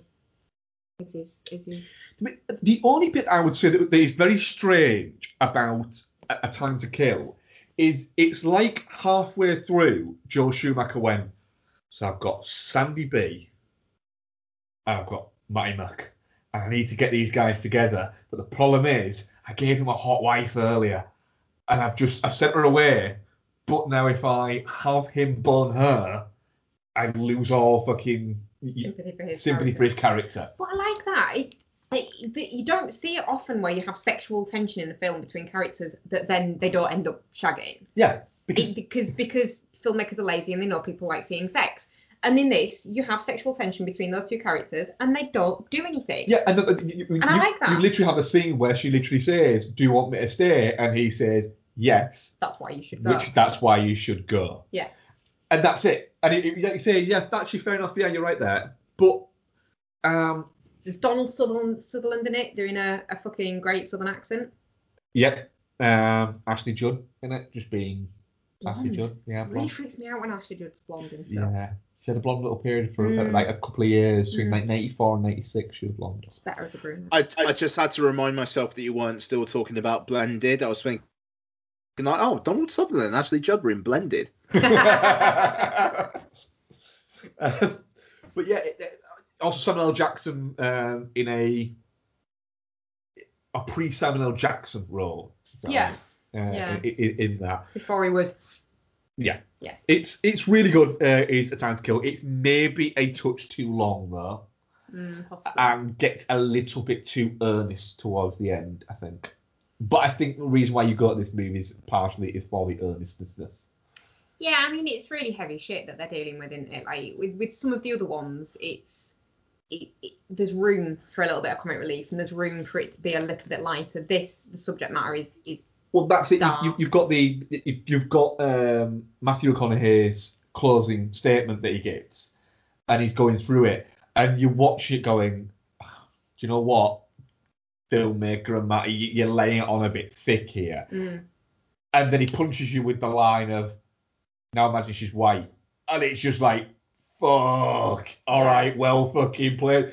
But the brilliance of that is Samuel Jackson's reaction to it, and he just turns around and is like, oh shit. mm. I see what you've done there. Um, well the bit where where Samuel Jackson has the conversation with him as well about like why why he wanted him to Mm. represent him instead of the NAACP Mm. is you know you're you're one of them you're one of the bad guys you just need to say what would need be needed to convince you you need to decide what would convince you and then obviously that sets Matthew McConaughey off on a little kind of well what got me and what pissed me off so much about this was looking at my little girl Mm. and thinking what if it was her Yeah. and then you know all the pieces come together and then moving on, uh, uh, continuing with uh, getting gritty with it, we went on the chamber, which is more Klan action. more Klan action yeah Well, They were quite clanny, these, weren't they? yeah Yeah. Um, I, I get the feeling that John Grisham doesn't doesn't doesn't like the Klan. I, I don't. I mean, I, I, I, I don't think many people like the Klan unless you're in the I Klan. if you're in the Klan, I think yeah. in the, but even I think a lot of those don't actually like it. no. Um, but yeah, it gets clanny again. Um, with uh, James Foley's The Chamber, not not quite as strong as the firm, um, A Time to Kill, or um, the other one that we've got, The Client. I think it's quite But thought provoking though because you've got you know Gene Hackman's playing this this character who's a baby cat killer Klansman piece of shit and unapologetic about it. and unapologetic about it. But when he's actually when Chris O'Donnell's who is obviously his grandson, but he's changed his name and basically like wiped, you know, washed his hands of, of, of Gene Hackman and that side of the family. Um, but when he goes and he's interviewing him and stuff like that, I mean, yeah, he, he obviously he holds these these these beliefs because he's been raised with them, but he's not he's not a baby killer because it wasn't really his bomb, and he's just kind of to to protect someone higher up in the Klan. He's he's taken the blame and he's about to go to the fucking gas chamber for it, but he's still a piece of shit. But the film manages to make him a relatively sympathetic piece of shit because you kind of the, the, I think I, I think in almost any other actor's hands mm, it wouldn't work. no But in Gene Hackman's hands, it works really well in the sense that what he does is he shows you the monster quite mm, frequently and quite often he shows you the monster, the an, an unapologetic version of the monster. But also at the same time shows you the humanity behind it all as well. mm, And he does he becomes an almost sympathetic character. mm, Um, but it's almost like even he knows he's beyond redemption, and that yeah, he might not be responsible for this, but he still probably deserves to to die. mm, And it doesn't try and get you to. You don't. It puts in a thing of, of does this person deserve to die? It doesn't go to that. It goes, look, you either agree with corporal punishment or you don't. mm. Well, and that's here you are. that's um, a conversation that A Time to Kill tackled as well, doesn't it? Yeah. Sandra Bullock goes to help Matthew McConaughey because she doesn't believe in the death penalty. He believes in the death penalty, but doesn't believe that Samuel L. Jackson deserves it. Yeah, and it, it's a very interesting. That's a very interesting scene Mm. actually in a, in, a, in a Time to Kill, Yeah. where she where she basically says, "I thought you were a liberal," and he's like, "I am a liberal. It, I, just because I'm a liberal doesn't mean I have to agree with everything that you say. Mm. I don't agree with. I, I do agree with the death penalty. Yeah, it was a really interesting scene. Then she loses her shit, storms out, and then has to kind of back down a little bit. Yeah. Um, but yeah, the chamber it's good, but it's not of that level. And then we'll next watch the Rainmaker. We did. there's Some comic relief in this one. Uh, yes, there's a lot of comic relief in this one. Weirdly, out of all of these so far, we've had two Joel Schumachers, Yeah. a Sydney Pollack, and a James Foley uh, have been the other ones so far, directors of these. Um, and then this one's a Francis Ford Coppola. So you'd think, gosh, this is going to be beautifully directed. Yeah. This is going to be the best directed. It's the most TV looking of the It lot is, of them. absolutely, yeah. It is an absolute. Oh, remember that time when Francis Ford Coppola was Francis Ford Coppola? And it's actually only a really small amount of time. Um, Rainmaker is good, but it's more charging on the energy of, for instance, Matt Damon's youthful exuberance and Danny DeVito just being really quite good in a Danny DeVito role. You do get the satisfaction of seeing Jon Voight get the rug pulled out from under his feet and get really pissed off, though. Yeah, another actor who I, I still don't think has ever actually been good in anything. I just think people think he's been good in things. Claire Danes doing like a voice is always it's always a fun time to watch as well. Yeah, the thing is, I enjoyed The Rainmaker. I'm just not sure it's that good a movie. Yeah, And it's two and a bit hours long. yeah. But yeah, but and also now we are uh, halfway through the Gingerbread Man, aren't we? Yes. Uh, so yeah, there'll be more, there'll be more grishy talk next week. Yeah, it will. What have you been watching here? Looking forward to that, man. Um, okay, so it was a, a, a lot of playing it forward and, and, and whatnot, and uh, the spy who loved me for the Patreon. So, um, did I talk about Welcome to Marwen last week? I've got a feeling no, I thought I forgot it.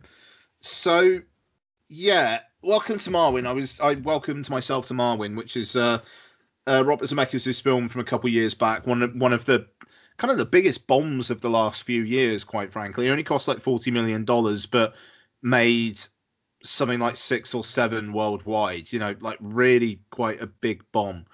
Um, and I know, uh, Bex, you've seen it and just were a little bit meh on it, yeah? Just got to grab a drink. Oh, okay. So we're back Um. I, th- I think that's right. Anyway, so I was um,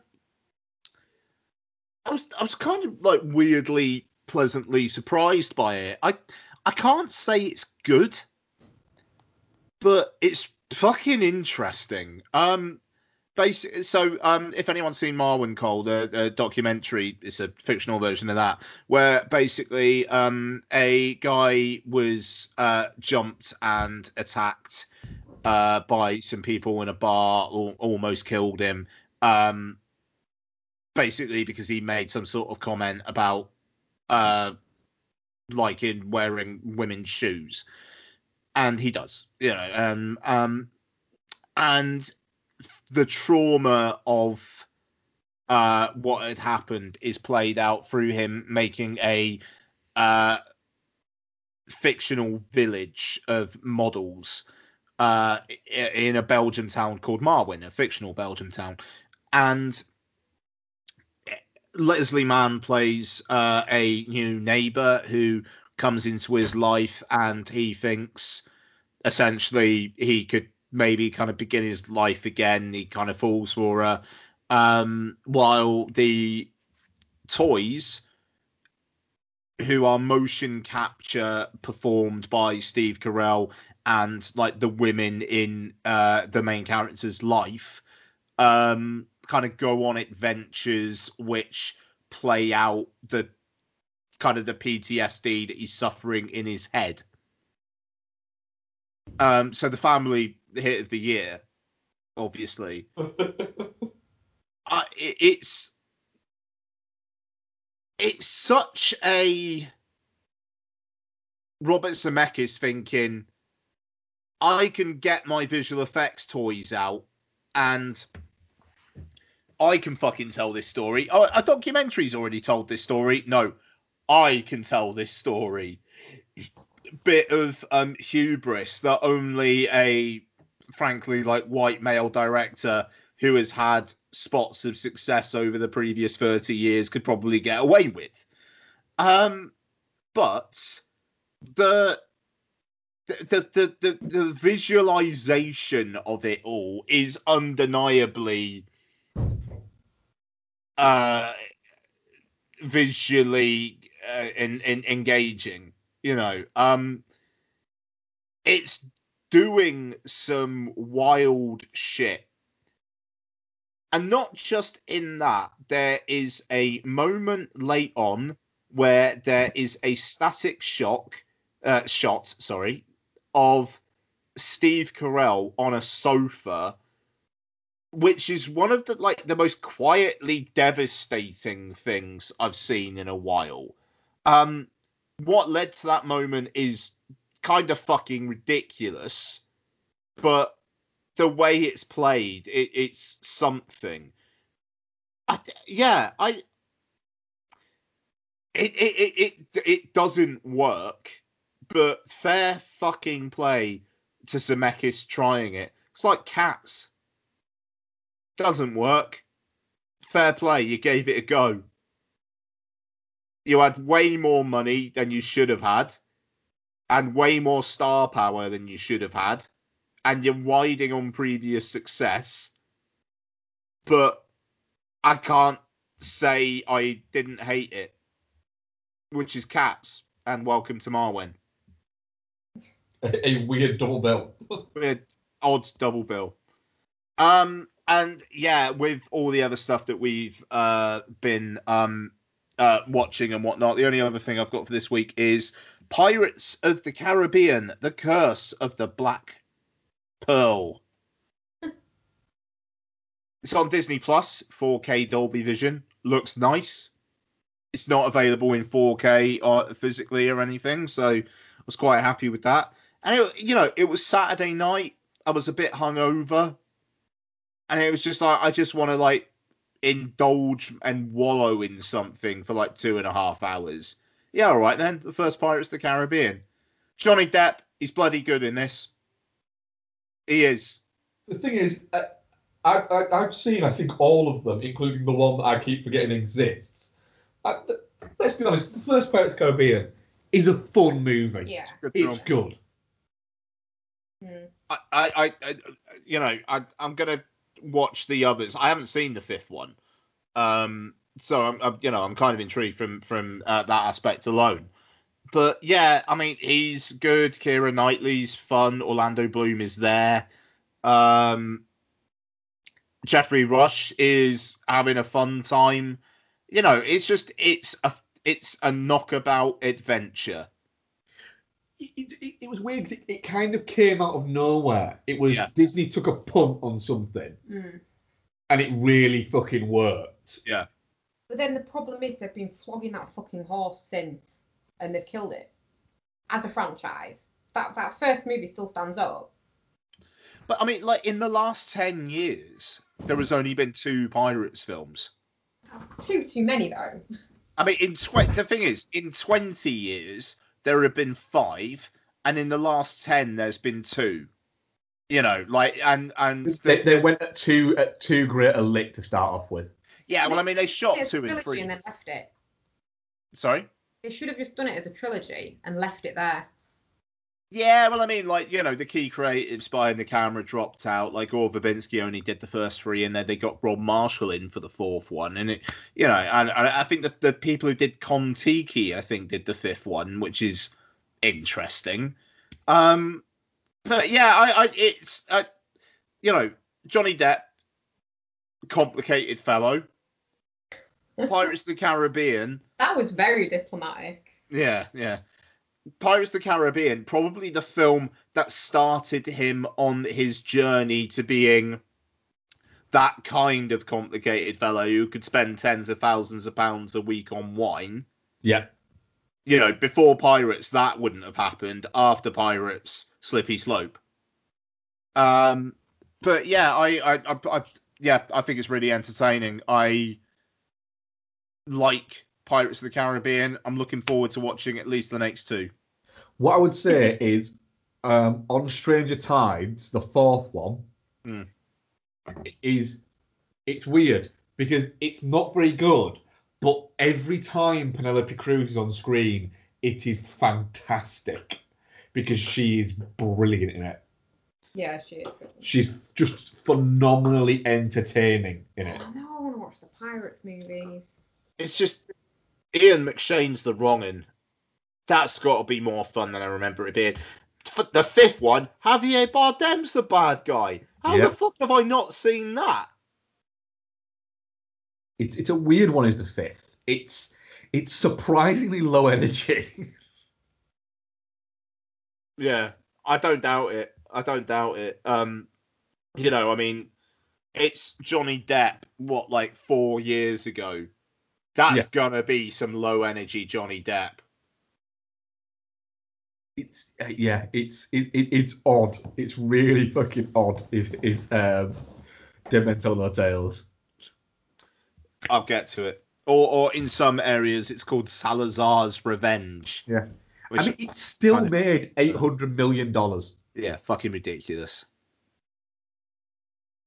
Fucking hell. The thing is, it, it's mental the amount of money these movies made. It it is insane how successful a franchise it, this was. And the look, one that made the least was the first, how much that make? uh, and that made um, six hundred and fifty-four million dollars. In 2003 money, yes, please. Yep. Dead Man's Chest in 2006, a billion. At World's End in 2007, Yep. 960 million. Stranger Tides in 2011, a billion. And Dead Men Tell No Tales in, yeah, 2017, 800 million. It's it, it never it, it never had a, a dip. Mm. You know, its dip Not was, not a dip enough to go, oh dear. Yeah, yeah. It, it never it never had one that cost three hundred million dollars and only made it only made two hundred and fifty million dollars. Mm. You know, but people will say that they're a bit crap. But clearly there was still people Still still, watching. want, wanted to go and see them. You know, and I think there's there's supposed to be another one as well isn't there, at some point. Well, it's the Margot Robbie one. Like they're backing away from Johnny Depp, and they reckon it's gonna be Margot Robbie doing like a female-fronted reboot. Would watch. Yeah. No, We'll watch. will not. Why? I'm a bit over Margot Robbie. Why? I just don't think she's very good. In what? What- yeah, I'll- yeah. I'll, I'll watch Margot Robbie be a drunk pirate any day of the fucking week. us Jesus though, because Christ. You actually do like her and stuff. You just don't like them. There's something there. Is, is this catty jealousy? What? Is this catty jealousy? Mm. What do you like her in? Bear with me. You're going to struggle here, aren't you? Because you like Birds of Prey. She doesn't make that many movies. She's an odd one, is, is Margot Robbie. She doesn't make that much. She did that awful looking Mary Queen of Scots, didn't she? You haven't seen it though. She did that awful slaughterhouse role. Slaughterhouse Rulez. Yeah. You're going back a bit of time here, X. No, I clutching. just don't like You're her. clutching. I just don't like her. No, I don't dislike her. I don't want to see her as a drunken pirate though. Like, I'd be very up for that. I know you would. Hot chick being a pirate. Yep. Fair enough. At least it won't have Orlando Bloom being just there, though, will it? Like, I'm glad that that little fucking dark shadow on cinema cinema's passed. Needs fucked off. And he just Katy Perry's Yeah, he's done alright. mantoid now. He's done alright for himself, hasn't He has, yeah, but can you just stick to doing that? Just impregnate Katy Perry every once in a while and just stay in the background. I'm sure he'd be fine with that. Yeah. Yeah. To be fair, I'm sure most people would. Yeah. Not my cup of tea musically, but she's uh, she's got certain attributes. Are you talking about capital bangers? Capital bangers. Oh. And on that note, let's have some questions. Right, uh, let me get my. I, I just put my phone away, in spite of the fact that I knew that that was coming. Uh, da, da, da, da, da, da, da, filler, filler, filler. Um, uh, there we go. Have we got a salty question again this week? Uh, we have uh, Christopher Burns. Christopher Burns says, "No question. I just think Mark should see this." And it's um, promotion for the Pauly Shore movie in the army now, where Pauly Shore literally shaved people's heads on MTV. Very been good. well- I would have been, yes, uh, and it would have been fun. Shave me, Pauly, shave me. Don't think- quite think I'd have been like that. I think you would. Uh, then Plimpton, um, if Mark gave a film a five and classed it as a definitely shit, does that mean the rating system is definitely shit one to five, touching cloth six, definitely not shit seven to ten? Uh, Geostorm Suspiria, another entity, uh, just trying to understand the correlation. Uh, this Yes, is, you are correct. Next question. is is in reference to me giving um, Outside the Wire a essentially a two and a half on Letterboxd, which would make it a five out of ten.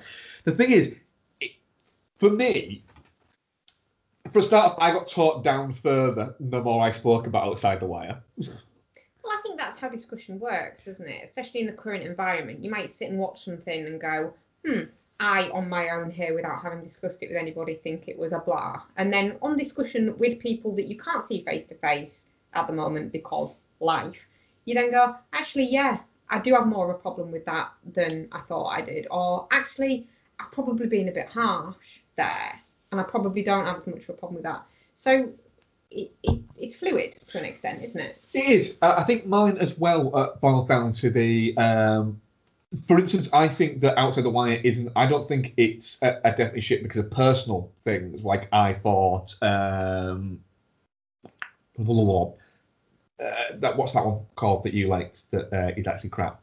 Um, I'm thinking of ending. I'm thinking of ending things. Yeah, I, just not my bag. So I think it's it, it, it's shit, but it's a just not my bag thing. Um, so it, there are occasionally movies like that where I can go, look, this is not my bag, but I can see it, it, it's it's it's a well-made movie, but it's not for me. So I can't say it's shit. And there's, there's, there's that's that's that's where they get a touching cloth. Mm. Um, whereas Outside of the Wire had bits that I thought were, were vague bits I thought were interesting like that, but nothing saved it from being just shit because it is just shit, Mm. really. Mm. And so I think it, it's like that. I think there's different. Um, like some people will ascribe with comedies and will say if a comedy makes you laugh a certain amount of times, it can't therefore be shit. I don't agree with that. Comedies are supposed to make you laugh. So if a comedy fails to make you laugh a certain amount of times, it's doing less than the bare minimum. So Um, I'm literally going to piss myself. I'll be back in a sec. I'm so sorry.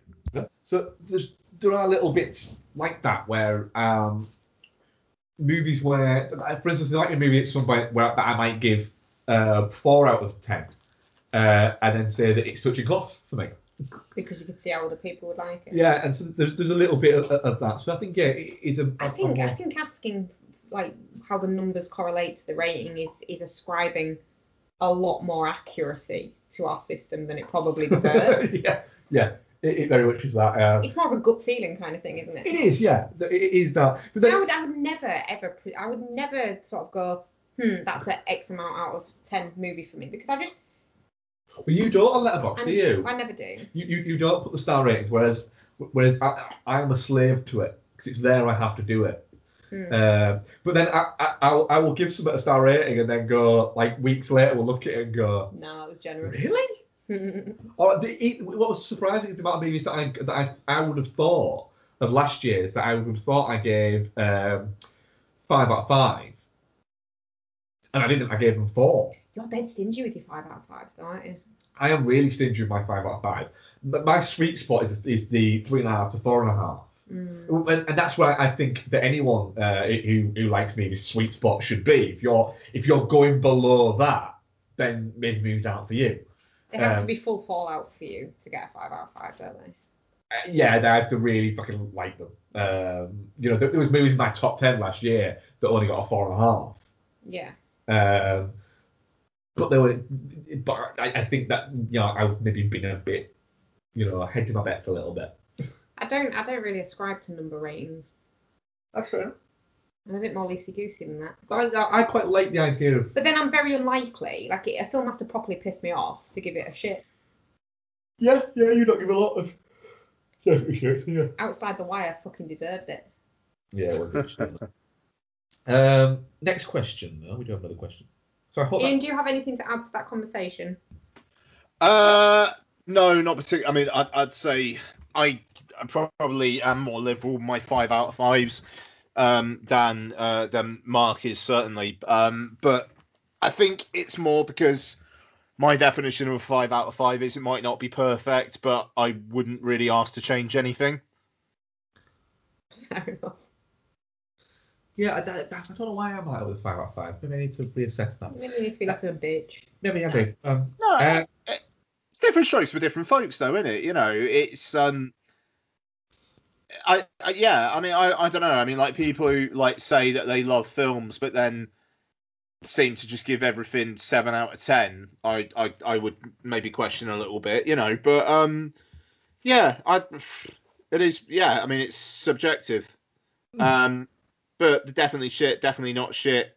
Touching cloth, and then the the other accoutrement we have there you know, I I I- don't think it's uh I I, I don't know. I personally I think it's better than a five star ranking for this podcast because it's more in line with our way of doing things, I suppose. You know, and even though it's Suspiria, that was that was one of those ratings I forgot. Yeah, I, I, I, I forgot what to say when I was like, oh god, that is one of our wins. That's the rating we keep forgetting we have. What is it for again? I can't remember now. Something that's beyond um, definitely shit. Yeah. Just like really fucking shit. Just like get the fuck out of here. Yeah. Like the Grudge would be that Would be a for me. Yeah. Yeah. Where it's like you actually need to get the fuck off my premises. Yeah, uh, yeah. Uh, Borat, the last Borat movie would have been that for me. Yeah. Wow. Okay. Yeah. Yeah. Yeah. Would have been that. Absolutely. Um, Rick Kidd at Rick J Kidd. Uh, as it is completely Baltic at the moment, what are your favourite films slash sequences with a snow setting? I love that. I love it when people say it's when it's cold and the people say it's Baltic. Love Yeah. it. Makes Um, when the woman's driving the Tesla in the snowman.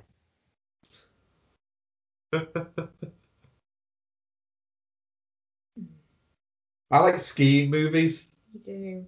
I like a skiing movie. So I'm going to throw in Hot Tub Time Machine. Uh, mate, you need to fuck like on Her Majesty's Secret Service. Yeah, th- th- that, yeah there's, a, there's a skiing sequence in that. Oh, Uh, Ski School uh, and Ski School 2. Ski Patrol. Electric Boogaloo. Um, there's a there's a Sam Raimi one uh, with Bill Paxton and A Simple uh, Plan. A Simple Plan. Yeah, that's a fucking great movie. Fargo. I'm just mentioning movies that have snow in them now. Snowpiercer. I mean, the thing's almost too obvious, isn't it? But it's there. Snow movies. Snow movies. Let's have a look.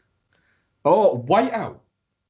Whiteout's a fucking good movie. In Whiteout. Wow. Yeah. All right. Nice. I really like Whiteout.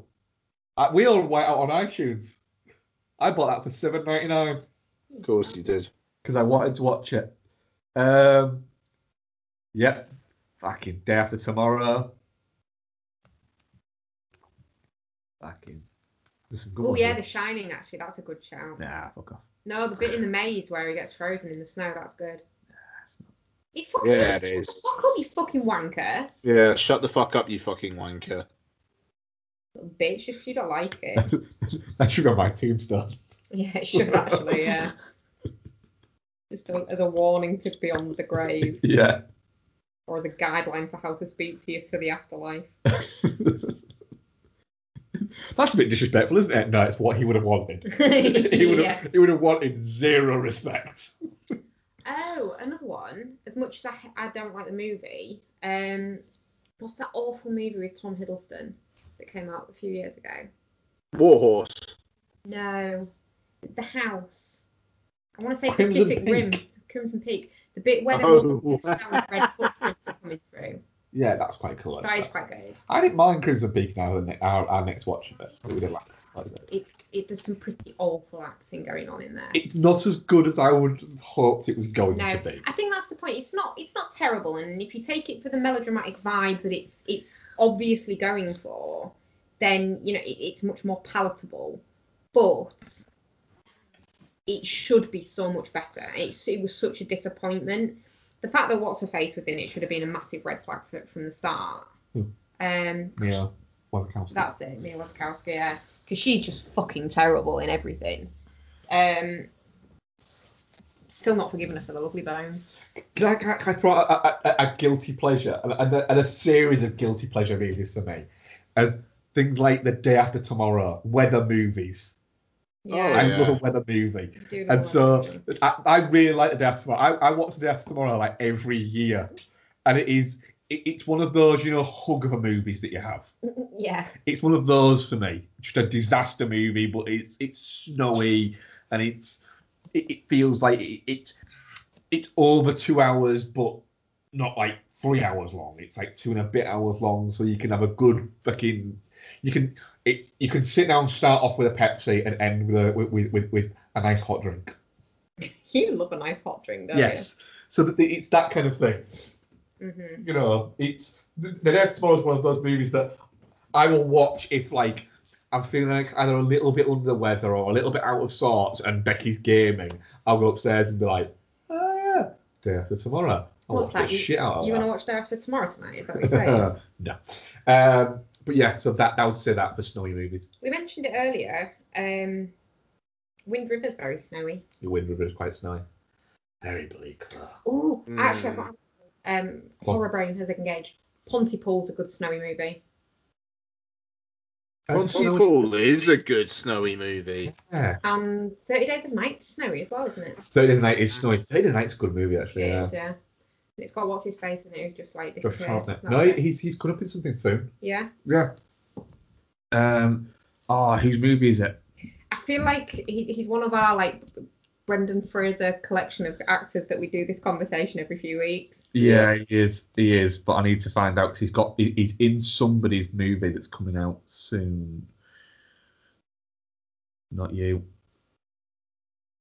Yeah, there's actually Guy Ritchie. He's in the he's in the new Guy Ritchie. Oh, Five Eyes. Is he really? Uh, Ra- Wrath of Man. Oh, have they renamed it, or is it a different one? Is this the Jason Statham one? Yeah, this is Jason Statham. Oh, they must have renamed it. Yeah. Uh, yeah, it, it, he's uh, Josh Hartnett's in that, soon. And so's Post Malone. Isn't Aubrey Plaza in that as well? Uh, I don't think so. Oh, he's not doing. Is this just a different Guy Ritchie one? It could be. oh, he's also um, going to be in. Josh Hartnett's also going to be in the new James Franco movie. This Yeah, no, hang on. Five, five Eyes. Jason Statham, Aubrey Plaza, Josh Hartnett, Carrie It Always, Bugzy Malone. They're different films. Bugsy Malone. It says here Bugzy Malone. And Oh, then Wrath of Man. We've got Five Eyes and Wrath of Man Is that post production or is that in production? in production. In post production, yeah. Wrath of Man is in post production, and Five Eyes is currently filming. Jeez, fucking Guy Ritchie's going at a fucking lick at the moment, isn't he? Yeah, he really is. He'd be the gentleman in production, and obviously that. No, but, it, but Guy Ritchie, it's just it, he's he's very much got a mojo at the moment. So hang on, Bugzy Malone is in one of them, and Post Post Malone Malone, is in the yeah. other. What's a Bugzy Malone? He's a rapper. Is he a rapper? Yeah. Bugzy with a Z. Fucking hell. What's- Yeah. Who's been the gentleman? So he's just in both of them. That's great. 'Cause- Yeah, because Five Eyes is the one that's shooting at the moment. yeah. Wow. So, and that's that that's due to come out later on this year, isn't it? Oh So there's a possibility wait. that Guy Ritchie could have two movies out this year. Fucking amazing. He had two movies out last year. No, not last year, You year before last, didn't he? Ian sounds so excited. Right, I'm, but I am. Fucking hell. We. like Jared Leto looking at those murder pictures? Oh yeah, man. I'm fucking. I'm got a boner. oh dear. uh, do you know what? Good on him, Guy Ritchie, because he's, he's clearly Fucking in some right. kind of creative fucking mojo and going, do you know what? Because he said before that he, he doesn't think that he made enough of his reputation post Snatch. That he, he, he didn't, he, he, he, he basically between Snatch and um, Sherlock Holmes, he made three movies that you know that he only really likes one of them, um, and it was a ten year period where he should have made like at that point he should have made like five movies that were all fucking great. Mm. And it seems like now he's gone. Do you know what? Balls to this. Make him. I'm gonna go. I'm gonna make him. Yeah. That's fucking incredible. Good for him. Yeah. God, I'm looking forward to that. What a treat. Yeah. So at some point this year, hopefully in the fucking cinema, we'll get to go and watch a Jason Statham, Scott Eastwood, Holt McCallany, uh, Post Malone, and Josh Hartnett. They're kind of Great. happy about Post Malone. Okay, I'm up for that. Right, on that very exciting note, uh, thank you very much for listening to this episode of Film Bastards. I won't do all the preamble I at the start because that was a lot. Uh, coming up next week, we're going to be reviewing uh, Malcolm and Maria, uh, Marie, the film people seem to either really like or really not like. And actually, nice double bill of films that people really like or people don't like. We're also going to be doing our mooted uh, a few weeks back now reality double bill of Southland Tales and Under the Silver Lake. So uh, yeah, it, it yeah, that's an interesting thematic trio, I believe. Um, right, I'm I'm going to get the fuck out of Dodge. Goodbye, Mark. Goodbye, you.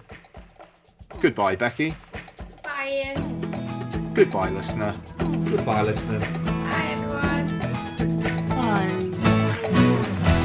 Moana, make way, make way. Moana, it's time you knew. The village of Motunui is all you need.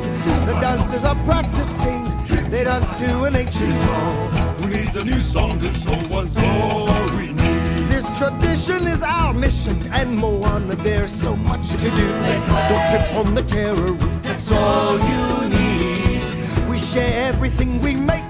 We joke and we weave our baskets. Uh-huh. The fishermen come back from the sea. Don't walk away. Moana, stay on the ground now. Our people will need a chief, and there you are. There comes a day when you're gonna look around realize happiness is where you are. Consider the coconut, consider its trees, each part of the coconut. That's all we need. We make our nets from the fibers. The water is sweet inside. We use the leaves to build fires. We cook up the meat inside. Consider the coconuts, the trunks and the leaves. The island gives us what we need. That's right, we stay. We're safe and we're well provided. And when we look to the future, there you are. You'll be okay. In time, you'll learn just as I did. You must find happiness right where you are.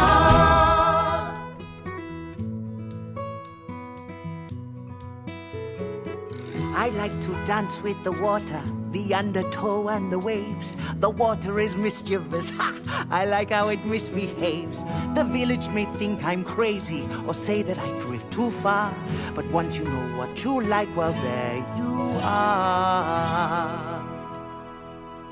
You are your father's daughter. Stubbornness and pride. Mind what he says, but remember, you may hear a voice inside. And if the voice starts to whisper, to follow the farthest star, Moana, that voice inside is who you are.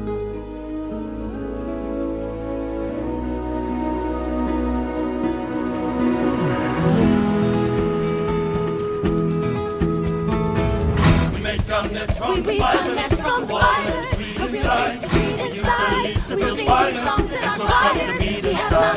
the village believes in us. The village believes. The island gives us what we need. And no one leaves. I'll stay. My home, my people beside me. And when I think of tomorrow, there we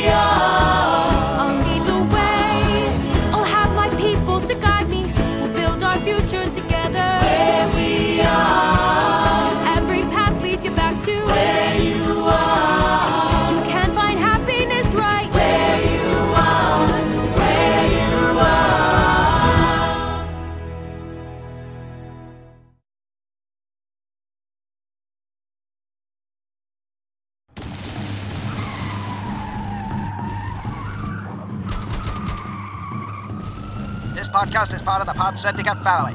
For more criminally compelling shows, articles, and conversations, head to wearepodsyndicate.com.